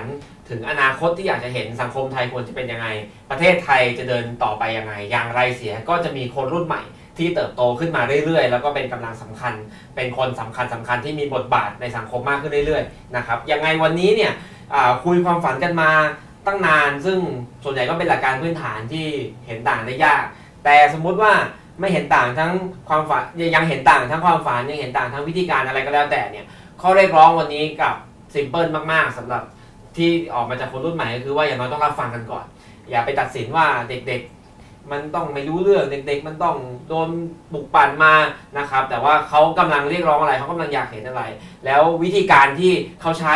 มันก็คงจะต้องพัฒนาเปลี่ยนไปวันนี้ม็อบคณะราษฎรก็ใช้วิธีการแบบหนึ่งซึ่งก็ใหม่ ไม่ใช่ใหม่สำหรับคนรุ่นเดิม ใหม่สำหรับพวกเขาด้วย พวกเขาก็รู้สึกว่ามันใหม่ แล้วข้างหน้าก็จะมีอะไรให้ดูอีกนะครับอย่างน้อยๆเนี่ยต้องรับฟังกันก่อนนะครับเมื่อก่อนเราอาจจะเวลาเราพูดถึงวัยรุ่นพูดถึงเด็กๆ ยุคใหม่เนี่ยเราอาจจะนึกถึงแต่ว่าอ๋อเด็กรุ่นใหม่ก็ติดเกมใช้เงินฟุ่มเฟือยอวันๆก็อยู่แต่กับมือถืออะไรเงี้ยภาพภาพลักษณ์คำว่าวัยรุ่นแต่ก่อนมีแต่อย่างนี้นะครับ วันนี้เนี่ยคนรุ่นใหม่ วันนี้ก็อาจจะอยู่กับมือถือ เขาอาจจะโอเคดูบันเทิง แต่ว่าส่วนหนึ่งคือเขาดูทวิตเตอร์เขาสนใจการเมืองเขาดูการเมืองในนั้นเขามีส่วนร่วมทางการเมืองเขาแสดงออกเขาแสดงความคิดเห็นเขาค้นหาความจริงเขาอยากรู้อะไรเขาค้นหาได้จากมือถือ พฤติกรรมการติดมือถือของคนรุ่นใหม่นำไปสู่ความฝันใหม่ ๆ ว่าเขาอยากเห็นสังคมไทยเป็นยังไงและนำไปสู่การลงมือทำในมุมของเขาเองว่าเขาอยากจะขับเคลื่อนบ้านเมืองไปทางนี้นะครับยังไงก็ไม่มีทางเลือกอะไร นอกจากจะต้องรับฟังแล้วก็เรียนรู้ไปด้วยกัน นะครับ One-O-One สัปดาห์หน้าพบกับ One-O-One Roundtable ครับผมสัปดาห์หน้าพบกับ One-O-One Roundtable นะครับเรื่องการเมืองสหรัฐหลังการเลือกตั้ง 2020 นะครับ นี่ก็เป็นประเด็นร้อนแรงระดับโลกที่แน่นอนว่าจะส่งผลกระทบกับบ้านเรานะครับ คุยกับอาจารย์ธเนศอาภรณ์สุวรรณอาจารย์สิริพรรณนกสวนสวัสดีนะครับ และอาจารย์ปกป้องจันทร์วิทย์นะครับ พุธที่ 4 พฤศจิกายน เวลาทุ่มหนึ่งเจอกันนะครับ วันนี้วันอวันโพลิซีฟอรัมนะครับ ก็มีโอกาสดีได้คุยกับคนรุ่นใหม่ เพียงแค่ 4 คนจากหลายหมื่นหลายแสนคนที่กำลังฝันถึงประเทศไทยในอีกแบบหนึ่งของเขาในวันนี้นะครับเขาเรียกร้องการรับฟังอย่างน้อย เราก็ยินดีที่ได้เป็นพื้นที่ที่จะให้เขาได้มีโอกาส นำเสนอว่าเขาอยากเห็นอะไรนะครับ ก็หวังว่าท่านผู้ฟังผู้ชมทุกท่านที่ติดตามกันมา ก็จะมีโอกาสได้เป็นส่วนหนึ่งในการรับฟังพวกเขาในวันนี้นะครับ วันนี้ลาไปก่อนขอบคุณทั้ง 4 คนมากนะครับขอบคุณท่านผู้ชมทุกท่านที่อยู่ด้วยกันมาตลอดนะครับไปติดกลับไปติดตามม็อบสีลมกันได้แล้วนะครับ โอเค สวัสดีครับ สวัสดีครับสวัสดีคค่รับะ